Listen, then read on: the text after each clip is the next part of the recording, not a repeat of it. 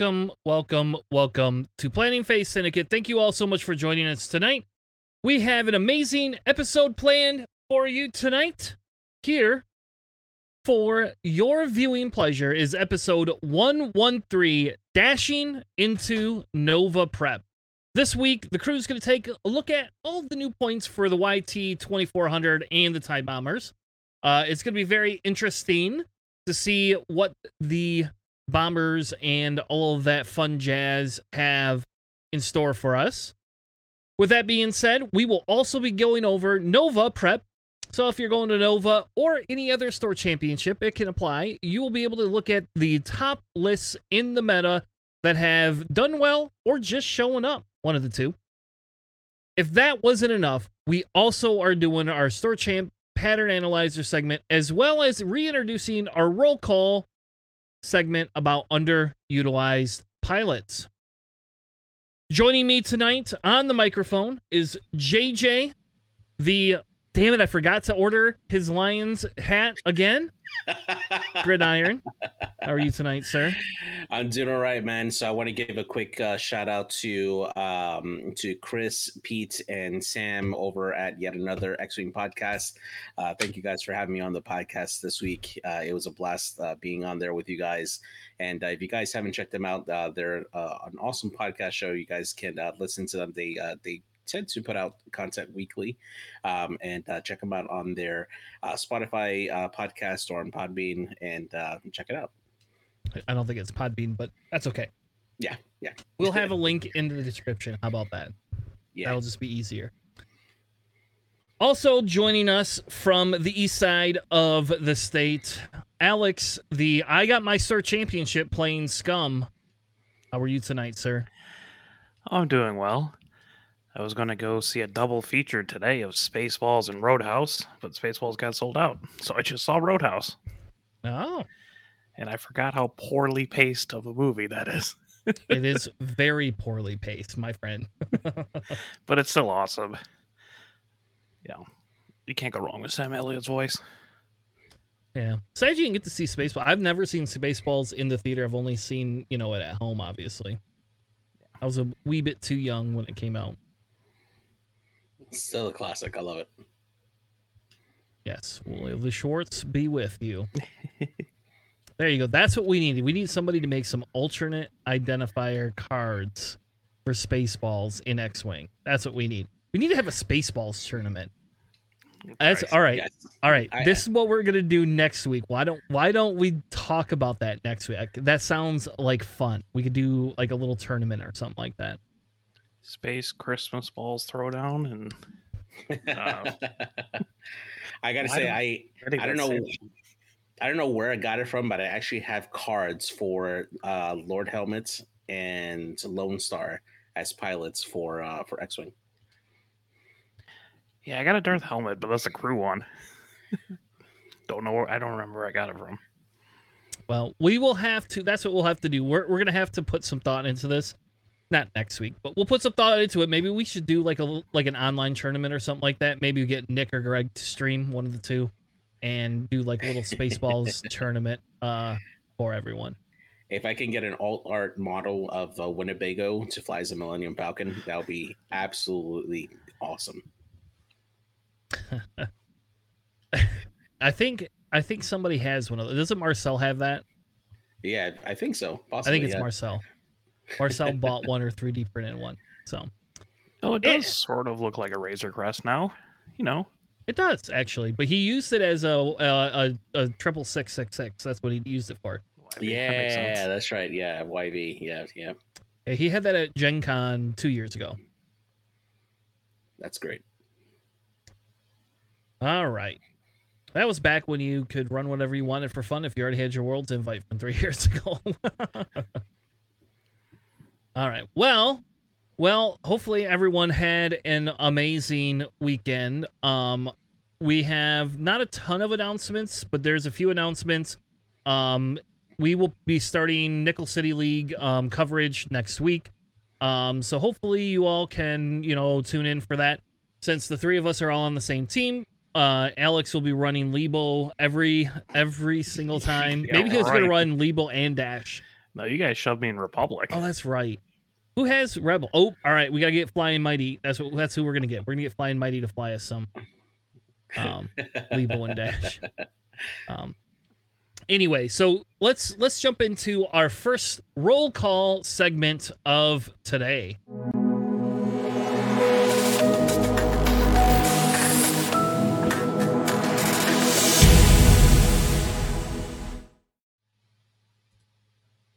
Here we have some crazy, crazy ship card. I didn't know what this one was, but somebody thought it would be a good idea to cover ablative plating. So for this roll call series, we are looking at underutilized cards, whether they are pilots or upgrades, something that could be beneficial to the current meta. So tonight we are going to cover ablative plating. Which I don't know. So I got a question. Is there a reason they called it ablative plating instead of a ablative plating armor? Because I think that's what they call it in Legends, isn't it? Like ablative armor. Yeah, I think so. I think you're right. So I don't remember ever hearing ablative plating in the books or anything like that, but I don't know for sure. Yeah, I mean, it still it still works for the same purposes there. Yeah. Okay, I mean, just uh, it's an actual like technology thing, like armor through ablation, so it's kind of a generic term. It's just mostly used in sci-fi things. Yeah. Gotcha. Well, Alex, what does ablative plating do for us? You know, I put this in my list, so it was actually cool that we could talk about it. It's a modification. It costs four points right now. Uh, medium or large base ship. It's got two non-reoccurring charges. Uh, before you would suffer damage from an obstacle or a friendly bomb detonating, you may spend one charge. If you do, prevent one damage. It's amazing. So that's it, essentially it is. If you wa- want to go through an obstacle, it's like a, it's like saves you one free damage every time. Yep, it's actually really good for like debris because the most damage you can take from debris is one. Yeah, um, but also if you have a lot of bombs in your list. Uh, like, I've seen these on, like, fire sprays and stuff that brought, like, Emon. And mm-hmm. if you have a lot of friendly bombs, you can just take it. Well, back in the day when Django had a million loadout, I used to run Django Zam both with ablative plating for a little while. Because then I never had to worry about if you blocked me and I dropped a proton bomb on myself. I didn't have to worry about it. Which happens a lot, by the way, if you fly, like, decimators. Yeah. It's rough. Do people put ablative plating on decimators? No, but they still eat their own proton bombs. Oh, okay. All right. All yeah. right. yeah. So you're right. telling us it's a good card if you're running a decimator with bombs. If you can somehow figure out four points to shove that into, like, rack or something, and you don't want baffle, uh, that's an option. I think there's better things to take than a bomb and ablative. You know, same price yeah. as a force user. Yeah, definitely, you know, especially, and the reason why I wanted to actually bring up this particular upgrade is that, you know, we've had the release now of Dash with um, uh, with the new Y T twenty-four hundred pack that came out there. And, you know, there's still a lot of people who are trying to figure out uh, different loadouts and different things to equip Dash or Lebo uh, to really take advantage of their abilities there, specifically Rebel Dash that gets their, uh, gets his ability for, our, um, for ignoring obstacles that he's overlapped during the engagement phase. Um, and this this particular upgrade really helps out uh, Dash to um, essentially cancel out damage from obstacles that he will overlap, like either debris clouds or for um, for asteroids overlaps uh, where he could potentially suffer one or two damage. Ablative plating is really, really good to put on Dash to help him out with that. Now, typically, you would probably want to Uh, run Dash with gas clouds, but eventually, you know, if your opponent brings rocks or debris clouds, ablative plating is going to be very handy for Dash to make sure that he doesn't take that um, that extra damage from going over the obstacle and um, and keep him alive longer for the game. So, how this is worded? Do you think it would stop both damage from an obstacle from a, like an asteroid? No. No, you would just stop one damage. So okay. it, it would be the automatic damage that you would suffer from the from the rock, and then uh, you would roll. And at that point, you would either suffer or miss, depending on what you rolled. So is that in the F A Q? Because I actually wonder the same thing, too, because technically it just says when you would suffer damage. And Does the I, I does the automatic and other damage enter the queue separately? Is that why it would only cover the one, or is it gonna? Because to me, it kind of says you're gonna suffer damage. Mm. You suffer them both at the same time, from my understanding, just one in order. So where would you, this you fall the into the queue? One, right, and then you'd have to roll. So wouldn't they be like two separate instances? But it's all That's one instance in the queue, and the right. question becomes is when you would order it. That's a good question. I'll have to actually bring that up there. My my understanding is that the effects of the obstacle are one instance altogether, um, like uh, similar to how Iden works with uh, with like proximity mines. Um, that's how I understand it, but I could be wrong. So. so that, in that case, then it would stop both of them, correct? Yes. What isn't damage like suffered individually? That's why Tavson can trigger his ability twice when he takes damage. Yeah, but that's during an attack. It'll be, it might be a little different when it comes to obstacle effects. I mean, if he was taking like a bomb and he took two damage off the bomb, you wouldn't give him two actions from that? Mm, yeah, you're right. Yeah, I don't know. Point. Point. I don't know. Someone should probably figure that out, eh? Yeah. Where's our rules lawyers? Dang it. Isn't that what you are, J J? You are... No, I, I do not claim to be a rules lawyer. No, I just happen to know a lot of the rules. Yeah.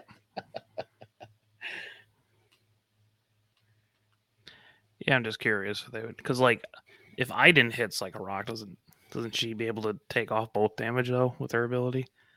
But also, Iden's ability makes no sense because they're just like, yeah, just do whatever. I don't know. Yeah, I I think it's interesting, and I guess if this is not something that's in there in the F A Q or something like that, maybe we should look at it. Yeah, I don't see it in the F A Q at all, so. Okay, well then there you go. Don't know. Yeah, because I don't see it in their rules questions either. But like this is also the first time that that would come up, right? Because in two point oh, it's not like you could take two damage off an obstacle, so. Don't know. Yeah, it's a good question. Yeah, so the mine, so a mine is different than a bomb. Mm-hmm. Ablative plating does not work with mines. No. Correct. So, I don't know. I don't know. I think I think the way we played it before, to be perfectly honest with you, is if you go through an obstacle, you can spend two charges to not take damage. so, um. That's how we did that before. Yeah, but I think that makes sense. What else would you guys? What else you want to talk about for ablative plating? So it's it's good when you have bombs. What else is it good with? Yeah, definitely. You know, if you're trying to um, bring a list that really wants to take advantage, or, or a particular ship rather, that really wants to take advantage with obstacles and going through them uh, without uh, suffering the effects of that, um, at least for one or two times. Um, definitely consider using ablative plating to help keep your ship from um, taking that unnecessary damage from going over the rocks. Um, and if you have a list that has a lot of friendly bombs and you're going into a scrum uh, where you're planning to try to drop bombs and then fly away, um, and that road roll um, just goes against you and you end up getting blocked into your own bombs, ablative plating definitely is a really good tool to help you um, mitigate that damage um, to make sure that your ships live at least a little bit longer. And is there anything you would pair with ablative plating automatically? Is there any other upgrade, anything else that you think would be like, hey, if I'm going to run ablative plating, I want to run, like, let's say Novice Tech, for example. Um, um well, for me, I think um, if I'm going to go into, if I'm using ablative plating specifically to ignore obstacles, specifically in the Dash example, Trick Shot is definitely something I would uh, definitely consider putting into my list. Um, so that way it gives me that option to uh, go through an obstacle and angle it in a way where I know that I'm going to put that that obstacle between myself and my opponent. And that way I can make sure I can take full advantage of going that way. Typically, your opponent doesn't have the best agency to block you onto an obstacle without endangering themselves to going over the same obstacle, um, unless they have a really good um, reposition type ship. Um, so I uh, that's definitely an option for you um, if you're looking to do that. Something similar um, that we've seen, at least in Scum, is with Kira Crew uh, being able to target lock rocks and then ignoring them and flying past them um, to uh, essentially open up a lane for your ship to go through. Um, so that way your opponents have a harder time uh, chasing you. So, yeah. Yeah, I'm not sure if there's anything specifically you pair up ablative plating for. It's just look at your list, and if like if you have a lot of bombs and you're a medium or large base, consider ablative plating. Or customizable dash. I think that might be pretty strong, just to put it on there. I think that works perfectly with this ability. Yeah, because before you never... Before with dash, it was always kind of like you didn't take damage. Now you do, so... You didn't take damage and you remove a red token. It was more disrespectful. No yeah. more um, asteroid pinball. Oh, thank God for that, right? Banned. Oh, all right. Well, I think that will conclude our roll better or roll roll better roll to roll call segment, um, where J J really needs to roll better. But um, anyway, so that, that I think we might continue that. Maybe not every week, but every other week. I do know, like, um, I think that's kind of a fun so if, segment to do. So if you have something you want to submit that you want us to review, or something you go, hey, Chris, this is an amazing upgrade, tag me or J J in the Discord um, on Planning Phase Syndicate, and we'll add it to the list of ones that we'll cover. Maybe we'll even throw a few lists together. I don't know. This week is very list heavy, so I did not want to put a bunch of ablative plating lists together. Um, because I just thought it would be overkill. What's that, Alex? It's in my list, so at least there's one list with it in there. There you go. So, well, all right. Well, what should we do next, fellas? Do you want to do points next? Do you want to do store champ stuff? What do you want to do next? I think we should take a look at the points. It, um, it'd be a nice little segue from where we're at. All right. Well, points up got updated. So the first note, we're not gonna put it on the screen, but the first note is Mace got C L T back. So there you go. I don't, I didn't verify that J J and Alex are correct. I just trust yeah. them that they're correct. So, um, I did not go looking for it. But uh, officially, Mace can now run C L T again, whereas before they didn't have the extra modification slot on there for him. Yes, it's great to have uh, a, uh, an actual possible use for Mace now in the Delta seven um, that uh, that can actually use C L T. Because uh, before, I mean, what the heck are you putting Mace for if you can't use that? Like, yeah. Nobody is. I, I used to use Mace all the time before they messed up the points. And I still think I still think they should could have just done a quick errata to that, right? Like, it seems simple yeah. to just have given it back to us. But yeah. Yeah, agreed. They did that for a couple other things too, right? But I don't know. I, I G eleven is still listed as a gunner slot. I think that's funny. They didn't fix everything that they were supposed to. Oh, that's hilarious. So, so that was the one point. I, I looked at the rules real quick. I didn't see any big like update in the rules. Did you? There was no nothing in the F A Q, no. Anything in blue that wasn't in blue before. Uh, no, nothing, nothing new for the updates in the rules, and there was nothing really for the um, the updates in like the ban list or the um, the restricted list as well. Um, there was uh, an errata for the Outrider title, uh, which we'll cover here in a bit. Uh, basically, changing the entire functionality of the entire of the old uh, Outrider title that was. Uh, part of the Y T twenty-four hundred. Um, it's been reworded to essentially give it a passive uh, juke-like ability for uh, the Y T twenty-four hundred, and uh, of course, only one Y T can can run it. So, yeah. All right. Well, let's start with bombers. I think that's going to be the big discussion point here. So we got points for all of, and I wish they would put the little prefixes after them, because. I'm guessing, so what do we want to call the Deathfire from the TIE Bomber pack? Do we just call it the T B E? The Teebs? Yeah. The Teds? I mean, I would just say it's like, there's, I don't know, normal standard loadout, and then the starter pack would just be the S S P, like it's been with other things. I don't know. Too many acronyms. Are we gonna, I feel like we should call it the Ted. The Ted, we're going to call them Deathfire Teds. I don't know why, but TED seems like a good acronym for it. Um, so, so I think it's worth mentioning what these ships can do right now that they've been released, and then also compare them with their points to to see like what kind of value you're getting out for these ships here. So um, the T B E Deathfire that came out, uh, the standard loadout version of it, uh, says after you fully execute a speed three to five maneuver, if you have not dropped or launched a device this round, you may spend two charges, um, they're recurring charges on the card, and uh, to drop or launch a bomb using a three straight template.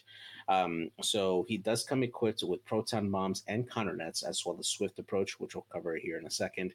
Now, in terms of the the only device that can be used in conjunction with this particular um, this particular chassis uh, would be the proton bombs, as counter-nets are not bombs; they are a device. Um, so you can essentially go fast with Deathfire and launch a proton bomb at the end of it. It's kind of like a reverse genius almost. Um, it's like and, a Discord. It's it's yeah. a Discord missile, but a bomb instead. Yeah, exactly. And you can, if you set yourself up right, you can really do uh, a nice bit of damage uh, for uh, for that proton bomb if you can set it up correctly. Uh, just uh, getting those crits into your opponent if they have no shields. I think it's really funny. You can do like a three K turn and then launch the bomb exactly where you just were. Yeah, where you're where you were is just now a bomb. Have fun, or do like yeah. a five K. The th- the three K is funny to me. And what's really nice about this particular pilot is the swift approach. So during the system phase, after you drop or launch the device, you can perform a white barrel or boost action, even if you're stressed. Um, so you can fly past uh, ships. You could do a four K turnaround and do a boost action if you need to during the system phase of the following turn to set up a blue maneuver for yourself. And then uh, if you go like a three straight, which is blue on those bombers, you can launch a device, uh, which is really nice. So also with his ability, it says drop or launch a bomb using a three straight. Can you then nimble bomber that into yes. a three bank? Yep. That's why I said it's a Discord, man.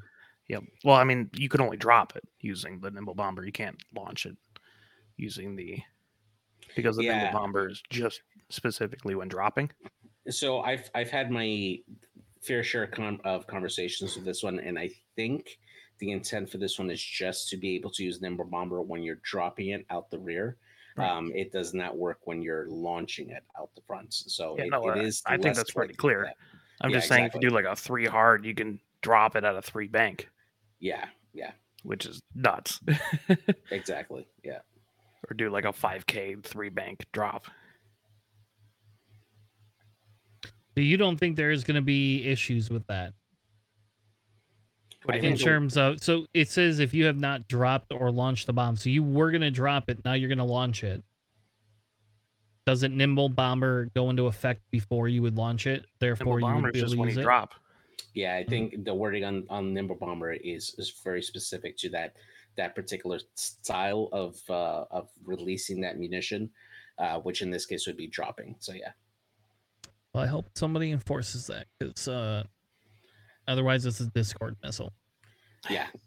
I agree. Yeah, I definitely something that, you know, with Nova coming up, and we're definitely going to see these um, these ships on the uh, on the table uh, for Nova. I'm I'm one hundred percent positive that we're going to um, definitely have uh, you know, the judges make sure that they're up and uh, up and, and and ready for these particular calls uh, when this comes up on the table. So yeah. All right. The next one is Captain Jonas. And that comes in at five points. Yep. Um, and this is the one that I think people were a little concerned about, you know, because if the defender's in your bullseye, you basically get a free crit. Um, but it's a torpedo attack, right? Which one are you going through? Jonas? Cap- Captain Jonas. Yeah, he yeah. has the... After you drop or launch a device, you can gain an evade. Oh, that's right. Sorry. Yeah. So that's um, not the one that people were scared of. No, that's so, Major Reimer. Yeah. So Jonas coming in at five points almost feels like it's dead on arrival, right? I mean... Especially when the other two Jonases are actually really good. Yeah. Yeah, this one just feels more of a suppressive fire variant, but at five points, you're you're really you you really want to try to make this work, and you're putting yourself up against like a student here fell at I six uh, versus Captain Jonas, who's an I four. Now, that being said, his ability is pretty nice. So um, his uh, his uh, talent, which is top cover, which I, it reads after a friendly ship, I'm sure of one defense. If you have not dropped the launch of device this round, you may launch a device using the three bank straight or bank template. Um, and you ignore the effects of friendly devices as well, which is separate. So he always has ablative plating essentially for bombs. Yep. So um, he only has proton bombs on here. So you can essentially set up a proton bomb to be launched ahead of yourself. Um, really, I mean, unless you're able to ionize that opponent and then block them in place to make sure that that bomb that you launch is going to hit that person, Um, it, it's gonna. It's really tough to justify the cost of it. Um, he does come equipped with barrage rockets, which would be nice, you know, with with the uh, with the focus token. But beyond that, um, I, I don't know. It, it's I, it's hard to justify this particular uh, Captain Jonas over the the four cost Captain Jonas, which helps the rerolls for all your ships. So I mean, it is cool that you can launch a bomb and then get an evade after you like defend, but that's about it. Yeah. Exactly. So the question is, if after you launch that bomb, does it just sit there essentially with like a delayed fuse on it till next round? Yes. It explodes at the end of the next system phase, right? So yeah. So before, if you could throw it, if it would explode right away, then I would say that's pretty awesome. Like that would be probably worth five points, but like to me, this doesn't feel like it's worth like five points. No. I mean, if you're like jousting people and then like they shoot at you, you can drop a bomb and then five K behind them, I guess. So, like, they could eat the bomb next round if you're trying to get behind them. But, yeah, that is not worth the five points. Yeah, I agree. I mean, because you got Merrick, for Christ's sake, at four. So, like, I don't, like, and Merrick's yeah. going to live longer and be more agile. I don't know. Yeah, uh, not to mention that if you're launching ahead of yourself, you're also probably setting up your own ships to suffer the damage as well. Well, you don't at least. But yeah, five points, like you could take this Jonas or you could take like Soontir, right? Yeah. yeah. I think I'll take Soontir. I think all day long I'll take Soontir. If all I right. want a squishy ship that's going to die right away, I might as well take Soontir. He's at least fun to run. yeah. So the next one is Major Rhymer. He comes in at four points. He has advanced protons, advanced loaders, and afterburners. So the afterburners is actually kind of a nice touch. Automated loaders. After you perform a primary attack, you may spend one charge to perform a reload action. So, so essentially, cool. so essentially, as long as you're not stressed, you get two A P Ts. So like this ship, you have to kill pretty quickly if you... If you if if you got to kill this ship, otherwise he's getting two A P Ts off in a game. And well, I think for four points, that's pretty good. First. It is off a primary attack, off automated loaders. So he shoots the A P T, then he shoots you again, then he reloads it. Uh, okay. So it's not like double tap with A P Ts, which would be terrifying.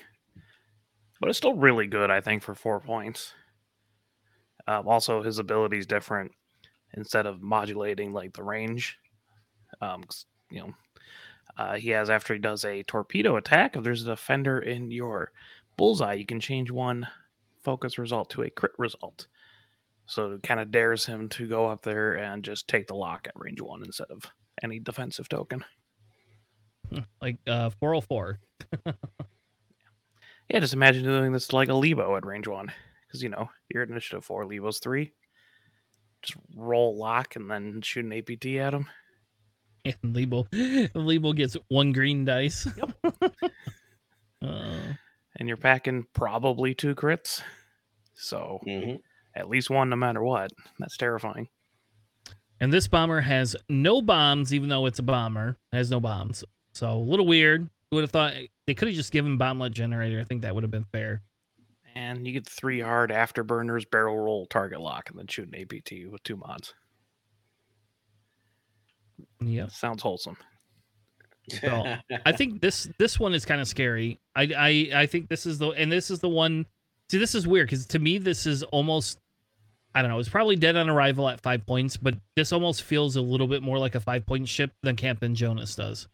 Yeah, I mean at four points this does do quite a bit more damage. Um, so I think that this might have a little bit more utility, um, and something I would consider at four points. Um, just because if you're able to get that uh, A P T off and then just basically do a one trade, you're pretty much guaranteeing that you're going to bump or at least cause a bump. And then you can um, take a range zero shot at worst, reload, and then you're set for the following turn to launch another A P T. Um, that afterburner's charge also really good just to do a three K into a boost. And if you already have a lock, uh, you could set yourself up again for another uh, A P T shot at your opponent. Um, so you do have a lot of utility uh, with this Major Rhymer. Um, it could potentially have a very high ceiling for damage. Um, so it's uh, it, yeah, only time will tell. We'll see if somebody's able to really master the use of this particular uh, ship. Yeah, it is still a bomber. So it first has to get to range one without dying. And then to shoot at a second one, it has to go through another round of engagement where it shoots. And then it has to live again at I four. Uh, to shoot a second one. So I don't think it's going to be like the craziest thing in the world, but it's a pretty nice second engagement kind of ship.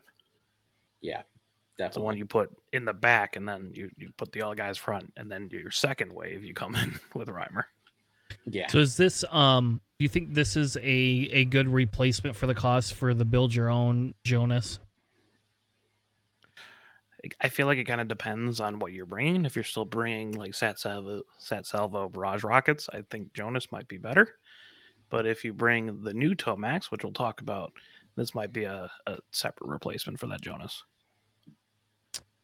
All right. Next one is Tomax Bren. So we now have two Tomaxes at three and one at five. And I have no idea what that one at five does because I don't think anybody ever takes them. That's um, not good. But... they have one at five that essentially you get a proxy mine on them. Barrage rockets, proxy mines, and elusive. Yeah, and after you recover one token on one of your upgrades, which basically by doing the three K or the five K only, oh, you could perform a reload action to recover it. Yeah, when you, re- you recover your elusive charge. So then you don't shoot. I okay. Anyway, on to the good one. Yeah, so that's the five point one, which probably should not be five points. Um, the Tomax Bren for this one basically says after you perform a barrel roll action, you can spend two charges. If you do, gain a focus token. They have, this one has barrel roll into lock. So you're going to barrel roll, it's white, you're going to gain your focus, and then you're going to get a damn lock if you want. And he has plasmas, true grit, and ion bombs. And true, oh my god, um, mm-hmm. the plasmas, that's just good for plasmas. And then at the end of activation phase, which is what True Grit does, if you are not strained, you can take a strain token to remove a non-lock red or orange token. So you can essentially, if you're stressed, you could just get a strain and just basically say, "I'm going to do a white maneuver now" and not care. Yeah. Also, it's at the end of activation, so you know any incoming shots. And also, it works for orange tokens, so if you reload, you can just get a strain and still shoot.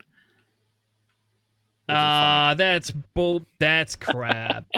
that's crap. Mm-hmm. Oh, my God. So it's like the, the Empire's uh, Siege of Coruscant kickback, essentially. Kind of? I don't know about that. Why was it kickback? Yeah, kickback's the one that when he takes a... the barrel roll of a turn. Oh, yeah. yeah, okay. But I I think this is incredible for three points just to get a double modded Plasma Torp off rip, you know? You can do it twice, too. Twice. Well, it is two charges that are reoccurring, so it's every other turn at least. Yeah. I'm just saying, you can you can do it. And here's the here's the best part, because True Grit True Grit literally says, so you could do the five K, right?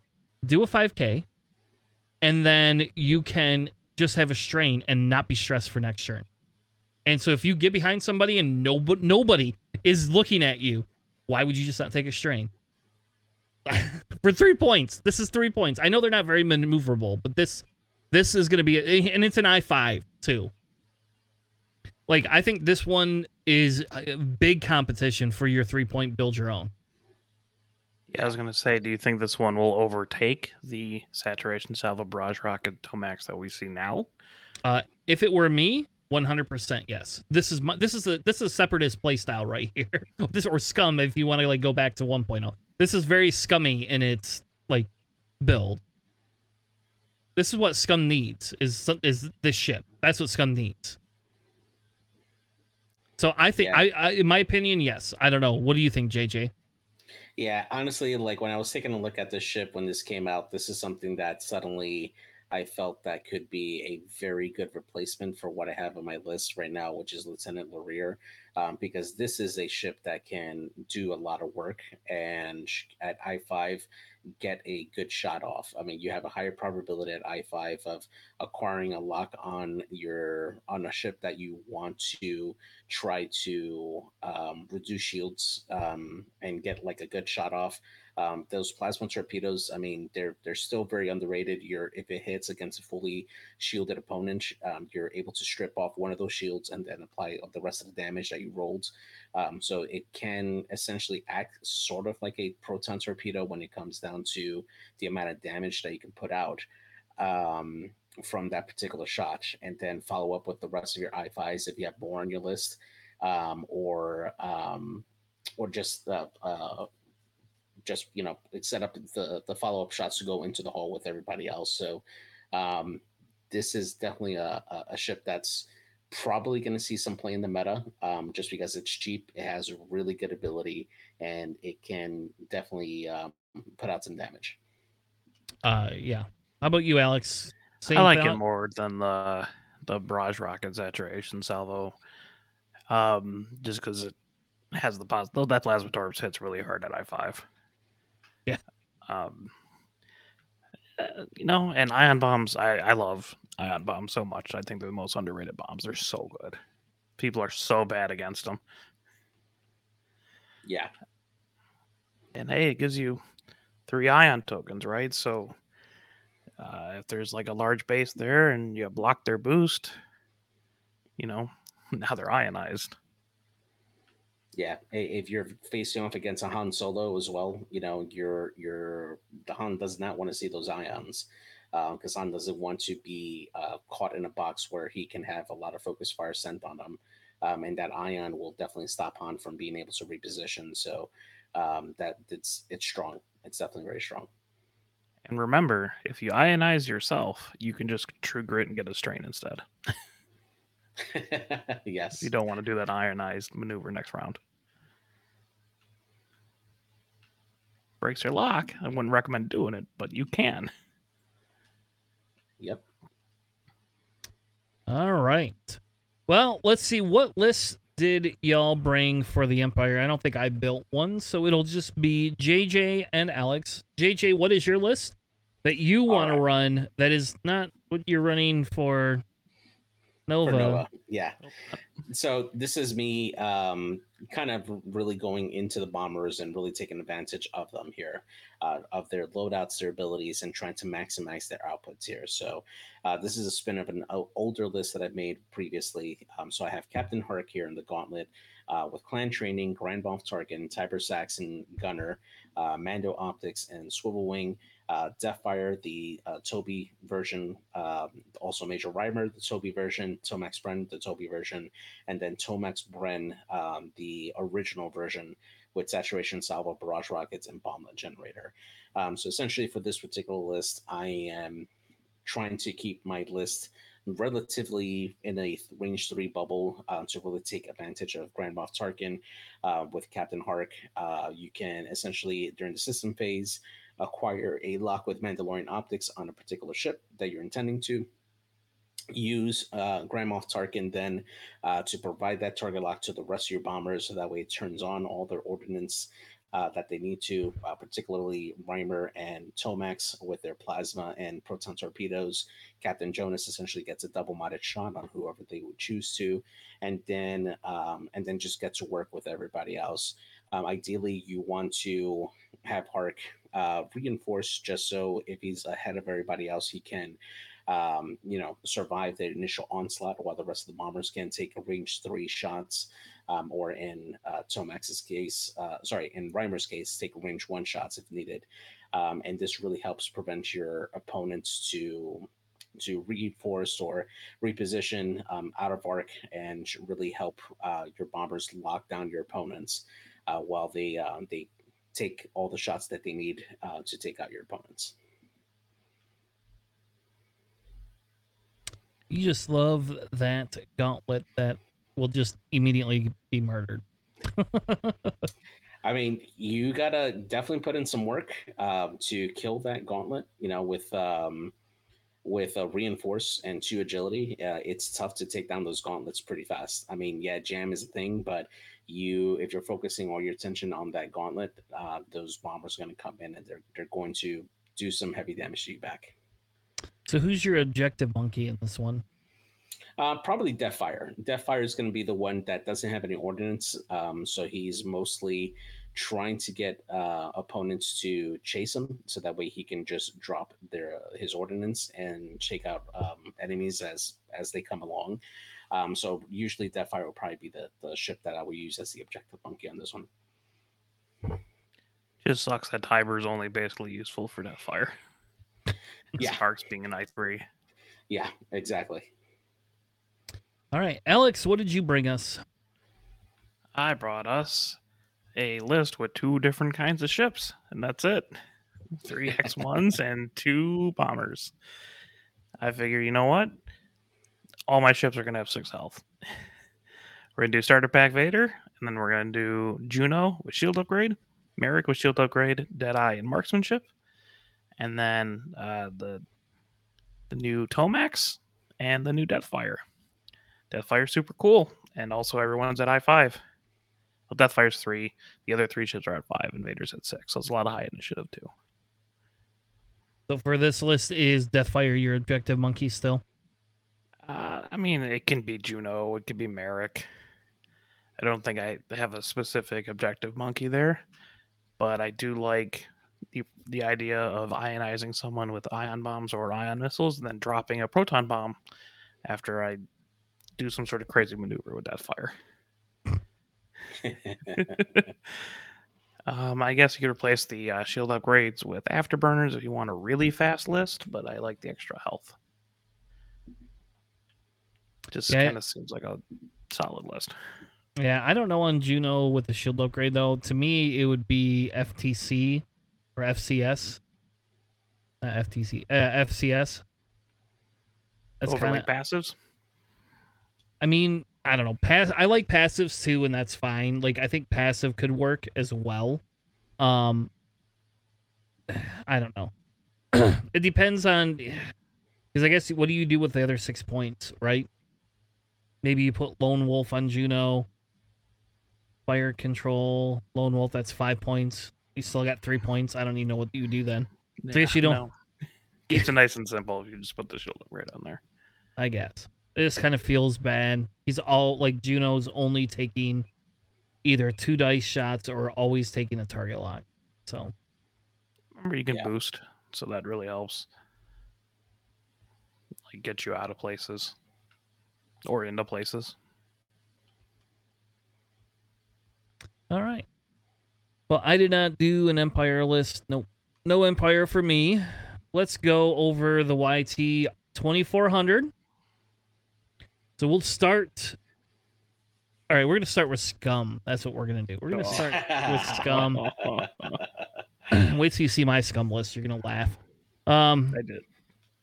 Because I don't even, I like, I, I, so here's Dash and here's Lebo, both at seven, only pre-builds. Um, makes zero sense why you can have a six point Rebel Lebo and not a six point Scum. I, I don't get it. I, and, this was going to be, I was going to do a What Turns My Dial segment this week, but then I just decided that maybe I'll save it for next week, but I'll probably just get pissed off and complain about it anyway. I don't understand what A M G has against against Scum. And they like, might unironically just don't like, they might just unironically hate Scum. Yeah. And like, I get Dash at seven, whatever. I, fine. I don't, like, I don't, in in Scum, they could have given Dash at six points and it wouldn't matter because it, it, it would have at least given some competition to some of the big points or bigger ships. But I just do not understand Lebo at seven. Like, I, I thought this would, um, I thought that Lebo, I thought that Lebo came in at, um, six points and that was fine. Um, some people wanted them at five. I thought five would be uh pretty broken. Um, we played Lebo last week, and I'll be honest with you, at five points in Scum, it would be an auto include. There would not be any conversation. You would never think of another five point ship that you would take over Lebo at five points. I mean, still rather have Manaroo over Lebo. Okay, whatever. Everybody but Alex. He would be the only one. A lot of people would take Tarok too. Ugh, oh my God, they're not. Nope. That's about the only five-point ships in Scum, so... Yeah. I don't think you would take that... A five-point Lebo is really, really good.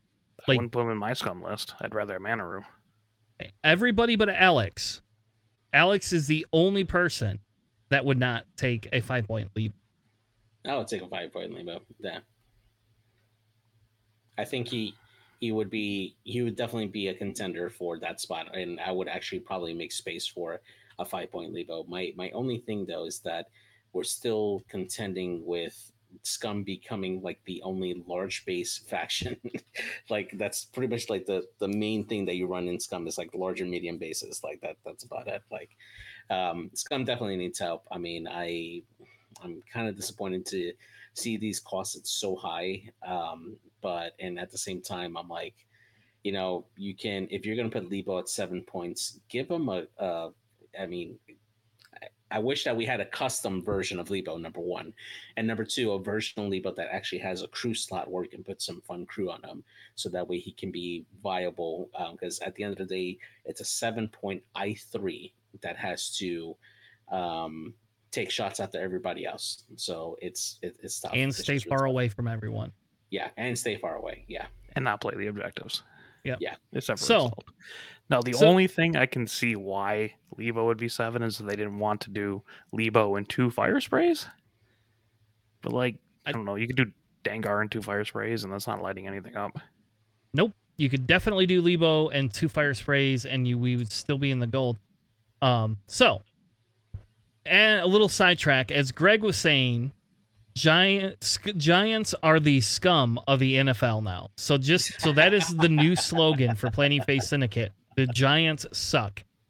And and Greg, I would highly encourage you to wager a bet against J J because if, if at this point he's losing, and he, I gotta get him a I gotta get him a Lions shirt or something that he's gotta wear every day.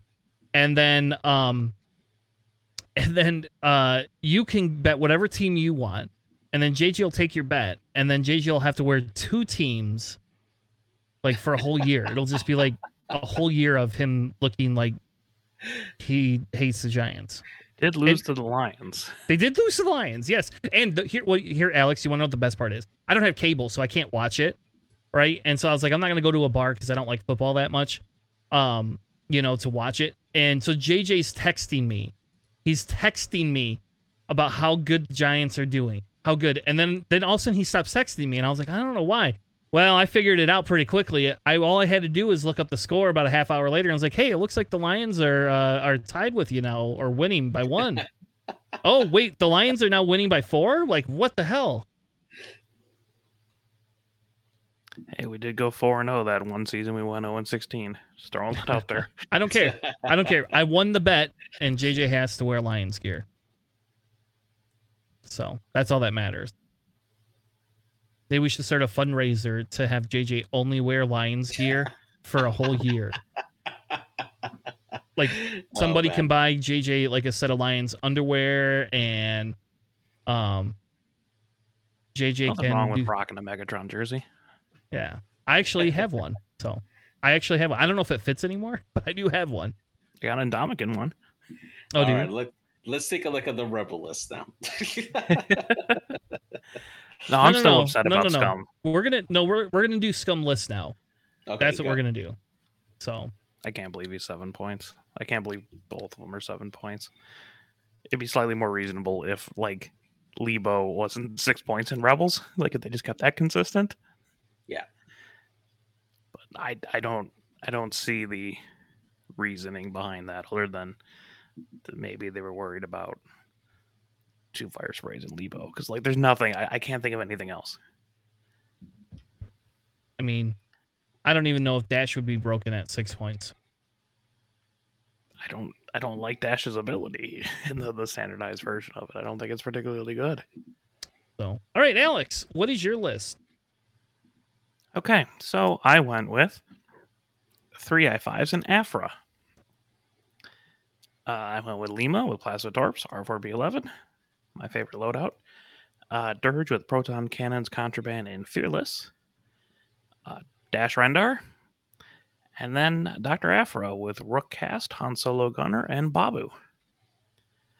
And I feel like if you just put Dash right next to Afra, people are going to have a hard time getting to Dash because there's a giant ship in the way. And yep. also that, I mean, that Rook Cast...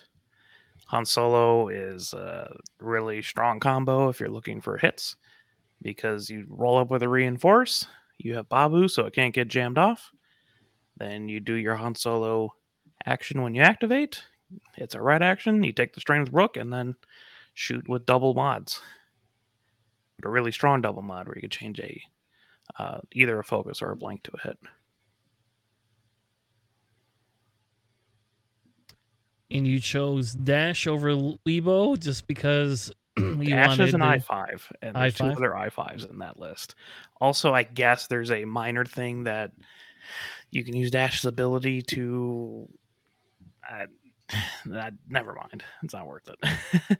But you can do like... Um, you can, I don't know, lock with Seeker Missiles, shoot with the Seeker Missiles, maybe not spend the lock, and then use the lock to re-roll their dice on the Plasma Torps with R four B eleven.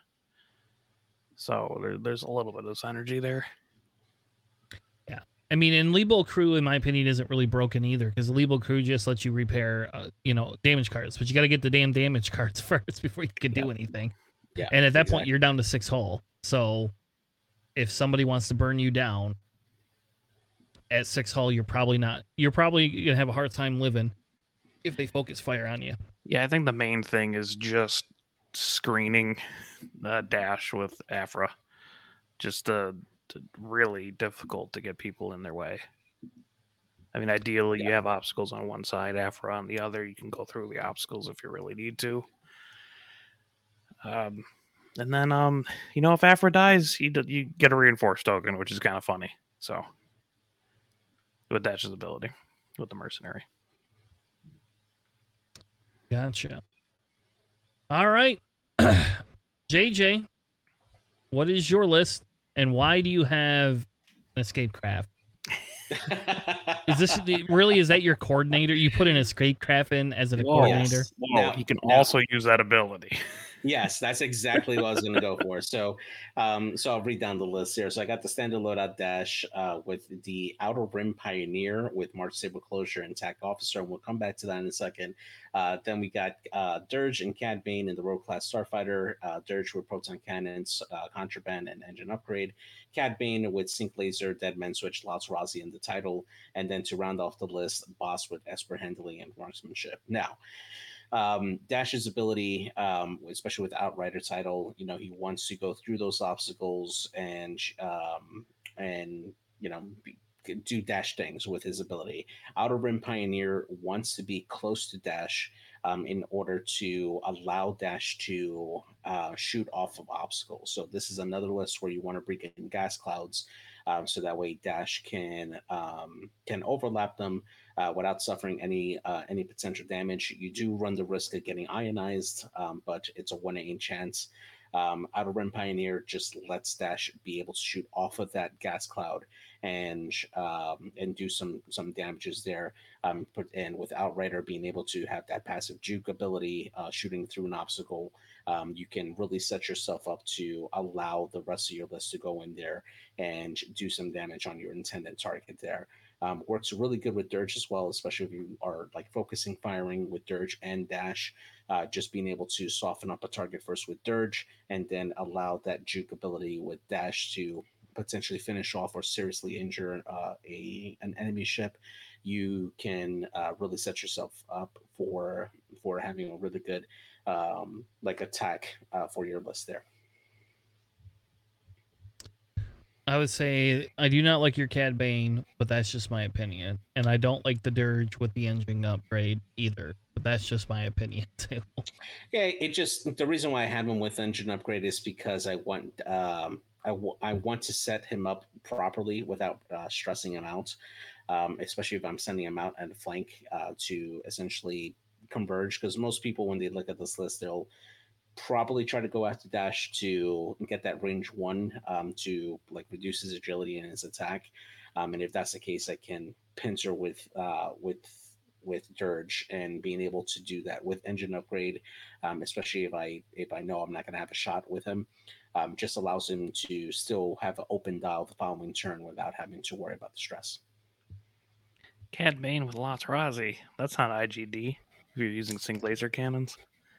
Uh, I, I like Laz, uh, Lots Razi a lot. Um, Sync Laser Cannon just basically opens up the range for, for Cad Bane to uh, potentially pass off the stress uh, from from his linked action over to somebody else, and then particularly somebody who's going to shoot at Cad Bane, um, so that way he can uh, turn that stress into an evade with Lots Razi. Um, it's a it's a nice little combo there between the two that I think um, could potentially work out and be, be pretty decent. I invented that combo, okay? I know yeah, what it I does. Know. I just like I G D if I'm running sync laser and, cannons. And I'm I'm paying homage to that, man. It's a really good combo, bro. That just extra calculate token, just a double calculate token with I G D for sync laser means you can actually yeah, use deny range for the deny the range. Yeah, yeah. No, at I forward, yeah, maybe. I, I don't know how often you'll be doing it with uh, with. that initiative, but nah, you yeah, just yeah, flank right. with Cad Bane, yeah, uh, with with sync laser cannons. Also, if you really want, you could mercenary like, or not mercenary, use Dash's ability if you like hit a gas cloud, pass the ion token to Cad Bane, and then he can hit someone and pass them the ion cannon, or the ion token. Yeah, which is hilarious to me. I wouldn't try to go for it, but you can. Yeah. All right. My list is more of a for fun list, but it, I don't know. It's uh, it's Tanner's for fun list. How about that? So I have Dace with Ahsoka, Dead Man Switch, Moldy Kroll. I chose Lebo because if it was six points, I would be excited. And I'm just not excited at seven, but whatever. Um, I then have Leighton Arshah with Ion Cannon, Fearless, uh, Cad Bane, Uh, with Marksmanship, Protons, Contraband, Xanadu Blood, and Lots, and then Bosk with Expert Handling and Marksmanship. So there isn't like a huge, um, you know, a huge idea here. You could swap out and put Ion Cannons on Cad Bane too if you really wanted. Um, I don't know why you would. The idea is essentially that you have Leighton Arshah come in, can ionize, um, do stupid things to keep you in place. Um, I wish I could afford to put Ahsoka and Ion Bombs on Dace. You just can't. That's yeah. the really sad thing. Um, yeah. And I don't know. I mean, you guys tell me if, like, because they don't get a turret spot, right? So I can't take, you know, an ion cannon with her. So I really wish I could. That would be nice, just to take an ion cannon. But you can't do that either, so... And you know what we need? We need a dead man switch that ionizes you. There you go. That's what I want. Somebody give me a new upgrade that's two points that when you die, it ionizes you and you're dead there. That's what like I want. An E M P switch. Instead there you go. Dead man. Or dead man's E M P. Or yes. like a chopper, a chopper E M P. No, I like. Uh, I actually do like the Ahsoka on Day Spawn arm. Zach's been running that for a while. It's pretty useful. Um, it's really good for like alpha strikey kind of things. They did it with like Sarasu, and then just get a double modded, like a Mag Pulse or um, Threat Tracers or something like that to set up the rest of his list. Um, and Dace can theoretically just move after every single person in this list. Yes, that's that's kind of the idea, right? You know. That's kind of like, let's bait them with Dace and hope Dace doesn't die.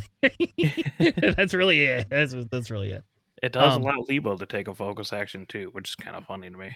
Yes. So Lebo can take a focus, though Lebo doesn't always want to take a focus because Lebo gets who calculates, and then this Lebo, so I guess we never went over what this Lebo does differently, but this Lebo essentially gets the two calculates, and then at the end of the turn can spend one calculate to take a target lock for next turn.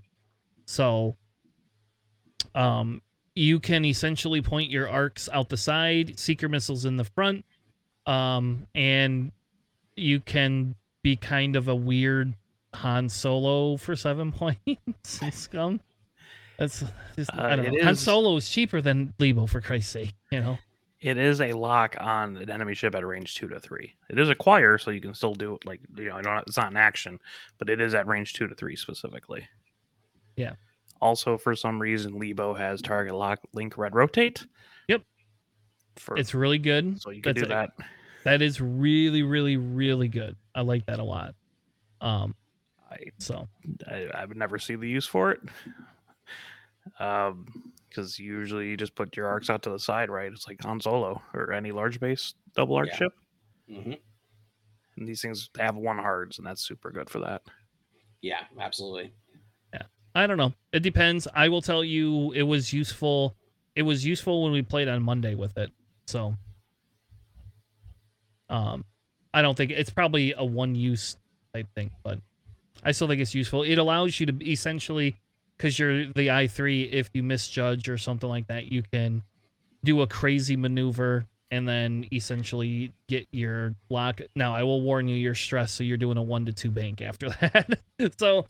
Um, hope the gods you're far away from people. Blue. It's just one bank blue. Really? Uh, yeah, I mean, it's better to have it than not have it. It's just kind of really random that he has it. Yeah, we we, we assumed that it was a mis a miscalculation, but I don't know. So I mean, other standard loadout cards like that Jonas, that's five points, has a white reload instead of a red reload. They change it up. True. Yeah, that's true. So that was kind of my list. Essentially, it's just kind of a all low initiative um, type list that hope doesn't die and can try to ionize you. But I think if you go all in on the ionizing piece, it doesn't work. But Dace being able to move last does allow for Dace to be able to use the Ahsoka coordinate um, to people behind him. So it's to it, like after having fly, flown Kanan, now that you have Moldy Crow, like, oh my gosh. Like, this is, like, really good. Like, that shit for four points is really good. Because... You can actually hit things now. Yeah, like, and I don't have to worry about where my turret is specifically pointed all the time either because I got, you know, the front arc, so... And you hold focuses. Yeah, and you get to hold focuses, and you're kind of immune to jam a little bit, um, and you're giving the focus away, so... And his ability, it doesn't have to be with an arc, so it's just... Yep. All around... A solid piece. Yep. I would challenge people and say, hey, can we figure out a way to run, like, to create an ion list to maximize Dace? Would be fun. I just don't know if it's, like, give me a couple of the bombers from Empire. Put uh, an ion cannon on, like, Sarasu. Could do She's that. Five. Sarasu's five? No, Sarasu's four, I thought. I mean, like, initiative five. Oh. Yeah. Four, four points, initiative five. You Still can. On it an just... ion cannon and H L C. Yeah, you could do that if you wanted. Just both for some reason. Actually, no, you have Ahsoka. Probably just do Mag Pulse and Lion Cannon. Full control. All right. So we're going to move back to Rebels.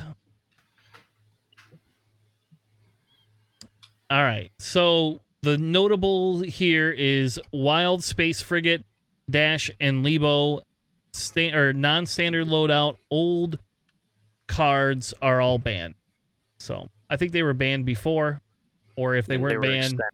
extended, now they're officially uh, banned. You cannot run them in anything, except for the Nickel City tournament, which maybe somebody will run Lebo. I don't know. I'm bringing I, Wild I, Space Fringer, baby. Why would you do that over... Why would you... It has an illicit slot that. and a missile slot. That's so bad. You could run you could run dead bands and um I don't know. Homing. And then you maxed Homing. out your loadout you value of seven. Boom. Sold, baby. Uh anyway, so then you have Lebo coming in as standard loadout at six and the build your own at six with sixteen points, but notably no crew slot. Also notably, does have the spot to get the title, though, so you can still get a title, unlike these damn Hawks. You can still get a title on either ship. Um, anyway, so it has two illicits, one mod slot, a missile slot, and it, it does have a talent slot, which is nice to see on an I three. Usually we have not been seeing a lot of that. Um, yeah, definitely. But he is the robot with wisdom for the ages. I don't know, so... Then we have Dash coming in at seven points for your standard loadout and seven points for your build your own with twenty points, which I actually think is pretty that's that's that's pretty good. You came in close to what um you can get in those uh, Falcons. So you get a title, two illicit slots, one mod slot. You get a crew slot with for one more point. Somehow you get a crew slot now that you couldn't have on the other one. A missile slot and a talent slot. Yeah, my assumption is that Lebo doesn't have that crew slot specifically only because C three P O. I would assume so too. Which yeah. is a little frustrating. Yeah, definitely. It's sad not to see uh, three P O Lebo um, combo uh, for for this particular ship, uh, especially since it's so susceptible to lose its um, its a, its bonus at range uh, one. So yeah, it, it's and it only gets one calculate token. Yeah, yeah, exactly. Like the standard loadout, so it's even more rough. Yeah, and it gets it's very easily jammed as well. Like the only way to really make it viable in Rebels right now is if you run a ship that has. Uh, K two S O crew um, that mm-hmm. can at least pass over at calculate token early, but then that restricts Lebo's dial and his actions uh, to to really make him effective at attacking. All right, J J, what did you build for us?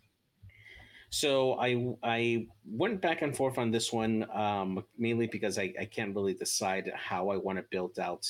Um, the custom Dash as of yet. So I went with the standard loadout Dash uh, that has Ezra Bridger with K two S O, Crew, Tactical Scrambler, Ninth Brother, Title, and H- Harrison Dula. Uh, then we have Boyd Luke with Instinctive Aim, uh, Proton Torpedoes, Attack Speed, and then Sabine Wren with Lone Wolf uh, to round off the list. Now, essentially, um, I'm using Ezra as that interference piece that can help Um, block the lane for Dash while Dash is able to get around and take shots from the rear uh, to help him um, essentially try to take out as many targets as possible from range. Um, and then the rest of the list uh, can help contain at close range. Uh, Luke with his Instinctive Aim, Proton Torpedoes, and Ezra being able to shoot at, uh, uh, at close range as well with that gauntlet. Um, Harrison Dula being able to allow a lot of flexibility out of Ezra, um, even while he's stressed, to be able to uh, turn around um, and engage or keep engagement and time on target on different uh, on the same ships, and still have the mod uh, while he's stressed to modify multiple dice, and of course, Night Brother, uh, the Night Brother title to provide him with a token as well. Um, so. Definitely a lot of synergy in that, and just kind to and kind of like area denying uh, by using that big body and taking advantage of that, and um, and just try to take out ships from that way. All right, Alex, what did you build? Uh, I brought a little bit of an interesting list. Uh, I went with customizable Dash. I went with as much offense as we can get. I did Trick Shot, Ursa. Overtuned Raid Cargo at Ablative Plating and the title. Uh, Boy Luke, because he's the best Rebel piece.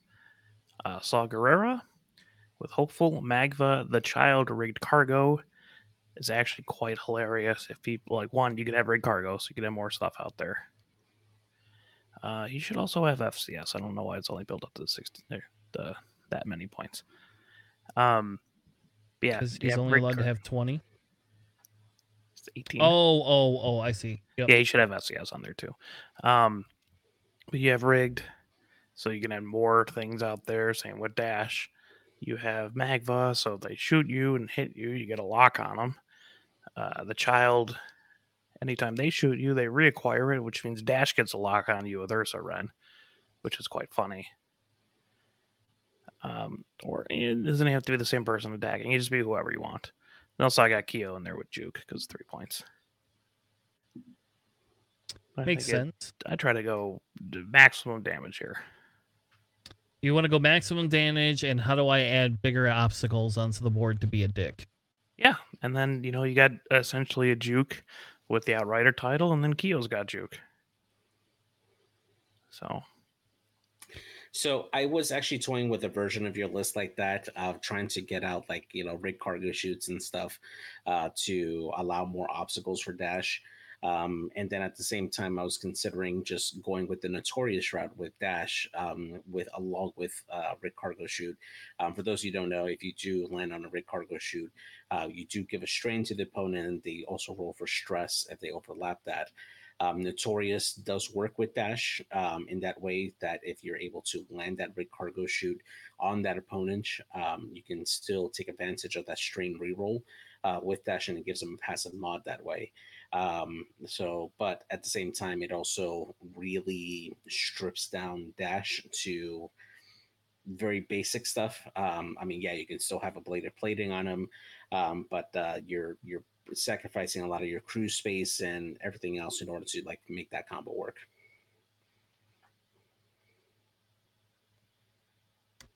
All right. I gotta My- say though. I'm sorry. I, I do got to say the Child, and I got this from Greg from Nickel City. The Child is definitely something worth considering, especially if you're running gas clouds, uh, because if you can have Dash on a gas cloud and they're shooting at you with the Child, um, they can't acquire locks on you um, because the gas cloud prevents them from being able to acquire those locks. So Child is definitely an upgrade that Dash could probably be stapled to uh, reliably if you're running those gas clouds. Yep. I just, uh, for this one, you know, Ursa, and put the Child somewhere else. Yeah. Yeah. All right. Well, I went a little bit different route than y'all did. Um, I chose a three-ship list um, only because I didn't feel like taking Han and making Han two other things because I just don't think it works as well. But you could take Han, and Han could become um, Luke and um, Sabine. Han could become Keo and some four-point Gavin or Cornhorn or something like that if you wanted. If Wes was four points, I would put Wes in there. Wes, sadly, is not four points. Um, and I did alter Lando, I think. I know we had a Lando discussion before, like, six months ago, but um, I wanted to try something different. Um, so I have Lebo with Notorious, Contraband, Munitions Failsafe, and homing missiles. The homing missiles are one hundred percent like just you, they could be anything else. You could make them concussion missiles. Um, I thought Magpult seemed dumb to put there, um, personally, uh, just because you're in I three. But you could put Magpults if you wanted. Um, then I have Lando. I gave Lando Neonub so that Lando's ability will trigger more often. Trick Shot, Engine Upgrade, and Ezra. And then I gave Lando the title because I don't know when you have two Falcons if you give the title to one or the other. You give it to Lando. I, I assume so, but I just didn't know. Um, and then Han just has Chopper, Bistan, up, Engine Upgrade, and um, Perceptive Copilot. On the Lando, I think you could you could make the decision you don't want Engine Upgrade, but I really think you need it. Like, I just, I don't know. I just, I think with those Falcons, it just becomes a little bit more necessary. But Lando's ability allows you to have the, um, you know, the fun extra action. You can kind of, so you can give Lebo the target lock, and Lebo can then have a calculate, right? And Lebo can spend his calculate if he wants on defense and still get it another calculate back. Um, so it's like kind of a reoccurring force mod if you have it. Um, but then you can also have the homing missile target lock. Um, I put the homing missiles on there only because I thought it was Mimi. Um, again, I don't really think that they're probably that good. I mean, who's going to let Lebo roll four dice? Like, who's going to do that? But if you do have Lando and Han shooting something and you do have that target lock at the end with Lebo, I think it could possibly be a good one. So then I was like, all right, well, what if I don't want to put Han in here and I just want a four-ship list, which is probably the smarter one, that you just put Sabine and Luke in there. Um, you could change up Lando's to Perceptor Copilot Bistan. Um, the Ezra Gunner gives you the ability to spend the Force to double tap, right? Or it gives the Lando the soft mod. I think in this list, you give yourself Bistan Perceptive, personally. That's... You can't do that when you run Han, but I think when you're just running just the one, I I, I sadly think you go back to that. Um, though you do lose your engine upgrade, I will say that. So yeah, but it's not as important. I think if you're putting two other ships in there, Lando is essentially your support ship. Um, and then if they if they want to be stupid, you can be double modded with with Lando. So ignore Lando. Lando will punish you. That's just... Lando can have two focuses and a target lock. Lando can have two focuses and a boost, and the boost isn't as important because now you have one Banks and three Banks that are blue. So you'd also have double focus evade that he gets to reroll.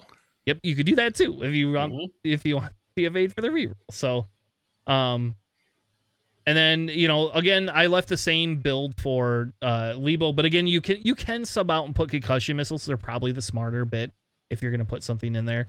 Um, you really, I don't know if you really want clusters on Lebo, to be honest with you, because then you got to be close, and that leaves you with Magpults, um, ion missiles, which, eh, I, again, I'm not sold on ion missiles. Ion torpedoes, if you could run it, would be good. Yeah. But whatever, I mean. So that's kind of why I, I the homing missile, I swear to God, is just a meme thing. Um, it's just a for fun. But with four ships, the that the the homing missiles might be more beneficial. How about that? So for the three point, um, or it's not three point three ship list, you can scrap Ezra because you're kind of already getting two actions with Lando, mm-hmm. and you can put in like K two S O. Which would help a lot with Lebo if you're kind of slow rolling him. But you can also have like Trick Shot, K two S O, False Transponders, Agile Gunner. Yep. Which is uh, uh, a thought. Yeah, I think the Double Falcon is weird with it. Like, just honestly, it's just weird. It's just, it's like when somebody goes, well, you got seven points, why wouldn't you just put Han in there? And it's like, yeah, I know, I know. Like, Han's really good, but with Lebo, I want Lando. I just, that's who I want with Lebo, is I want Lando with Lebo, because otherwise Lebo's doing nothing but taking a calculate token every round. That's it. You can't, you can't rotate your arc. You can't shoot a missile. You can't do anything.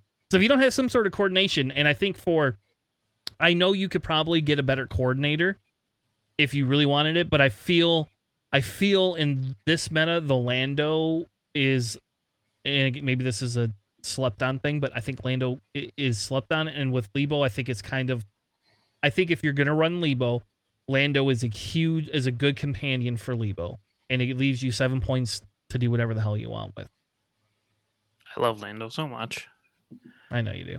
When when Han goes up, people are gonna be like, "Oh God, Lando's busted at seven." Yeah, absolutely. Yeah. Mm-hmm. Even without the double tap Bistan, if that goes up too, it's just, uh, Lando's super, super good. Yeah. yeah. I just... And, I, go ahead, C J. No, I was going to say, I mean, and, you know, you could have the potential to double tap with Lando. Um, you just have to basically get yourself sandwiched by, you know, opponents on either side, which is not yeah, if recommended. You're, if you're doing that, your opponent's winning. Yeah, the object is to not do that. Um, but yeah, I mean, you, you do have a, a high ceiling potential for this list to essentially get five shots off um, a a turn and um, and do some some pretty good stuff there. Um, however, when it comes to the objective race, it is tough to um, to really compete with objectives, specifically with like salvage. Um, scramble, maybe. I mean, Han can still grab an objective and then uh, with, you know, Chopper if he gets bumped, and then still have bonds with uh, with his ability. Uh, Lando less so. Um, but with Lebo, I mean, you're you're again just trying to to keep your distance and take shots, and that's where you're going to be the most effective. So typically, you're going to shy away from objectives.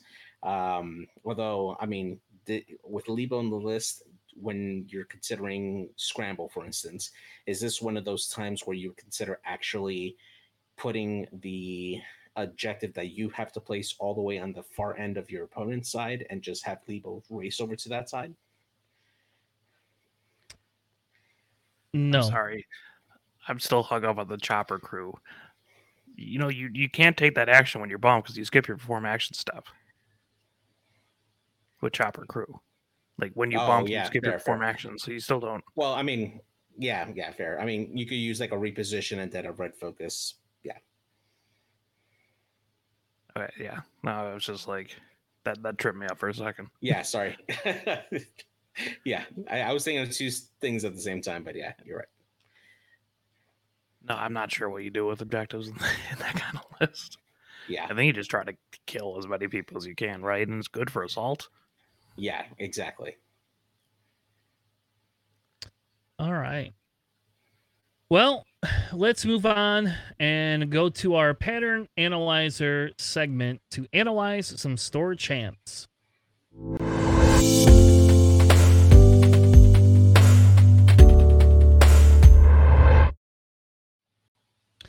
Tonight, for our pattern analyzer segment, the store champs that we're going to look at, we're going to have a few of them. We're going to have some Lebos, which this this one I have questions on because um, I don't understand why they have F T C on Lebo here. But they did make, and we got to a top, you know, top cut essentially with it. But we have our first one from Gamers Guild in Arizona. We had seven people with four and one or three and, or I'm sorry, three and one or four and O's essentially make it. The winner is Modest Orange because it's not an apple and it's not a mouse. J J, what did Modest Orange bring us? So we have a first order list here uh, that uh, we're going to start off with here. We got Quick Draw with Special Forces Gunner, Pattern Analyzer, Fanatical and Elusive, D T seven ninety-eight with Fanatical, uh, Scorch with Fanatical and Elusive, Lieutenant Gaelic with H L C, Lieutenant uh, Commander Malorus with Magpulse Warheads, and Midnight with Pattern Analyzer and Fanatical. Uh, definitely a pure offensive-minded uh, list there. I mean, you're pretty much running... Um, Uh, all these with um, with three die uh, for the most part, uh, with uh, Quick Draw being able to shoot, uh, D T being able to take that strain for the third die, Scorch being able to take that stress. Gaelic at I five and a barrel roll can usually reliably get that H L C, especially against a large or medium base. And uh, Commander Malorus with the Magpulse Warheads uh, to really set up the shots for Gaelic, Scorch, and D T uh, to really punch in there. Um, and Midnight with Pattern Analyzer and Fanatical. Um, I'm really interested in how they used these uh, the ships here and like what order. Uh, mainly for Midnight, um, only having that Pattern Analyzer and Fanatical. My guess is Midnight probably was the objective monkey in this particular list, and being able to, uh, especially in Scramble, being that I six uh, that can go in and uh, contest an objective at that initiative can be very good. Um, but the rest of the list is definitely really good at offense and is able to burn down ships pretty reliably with their ability.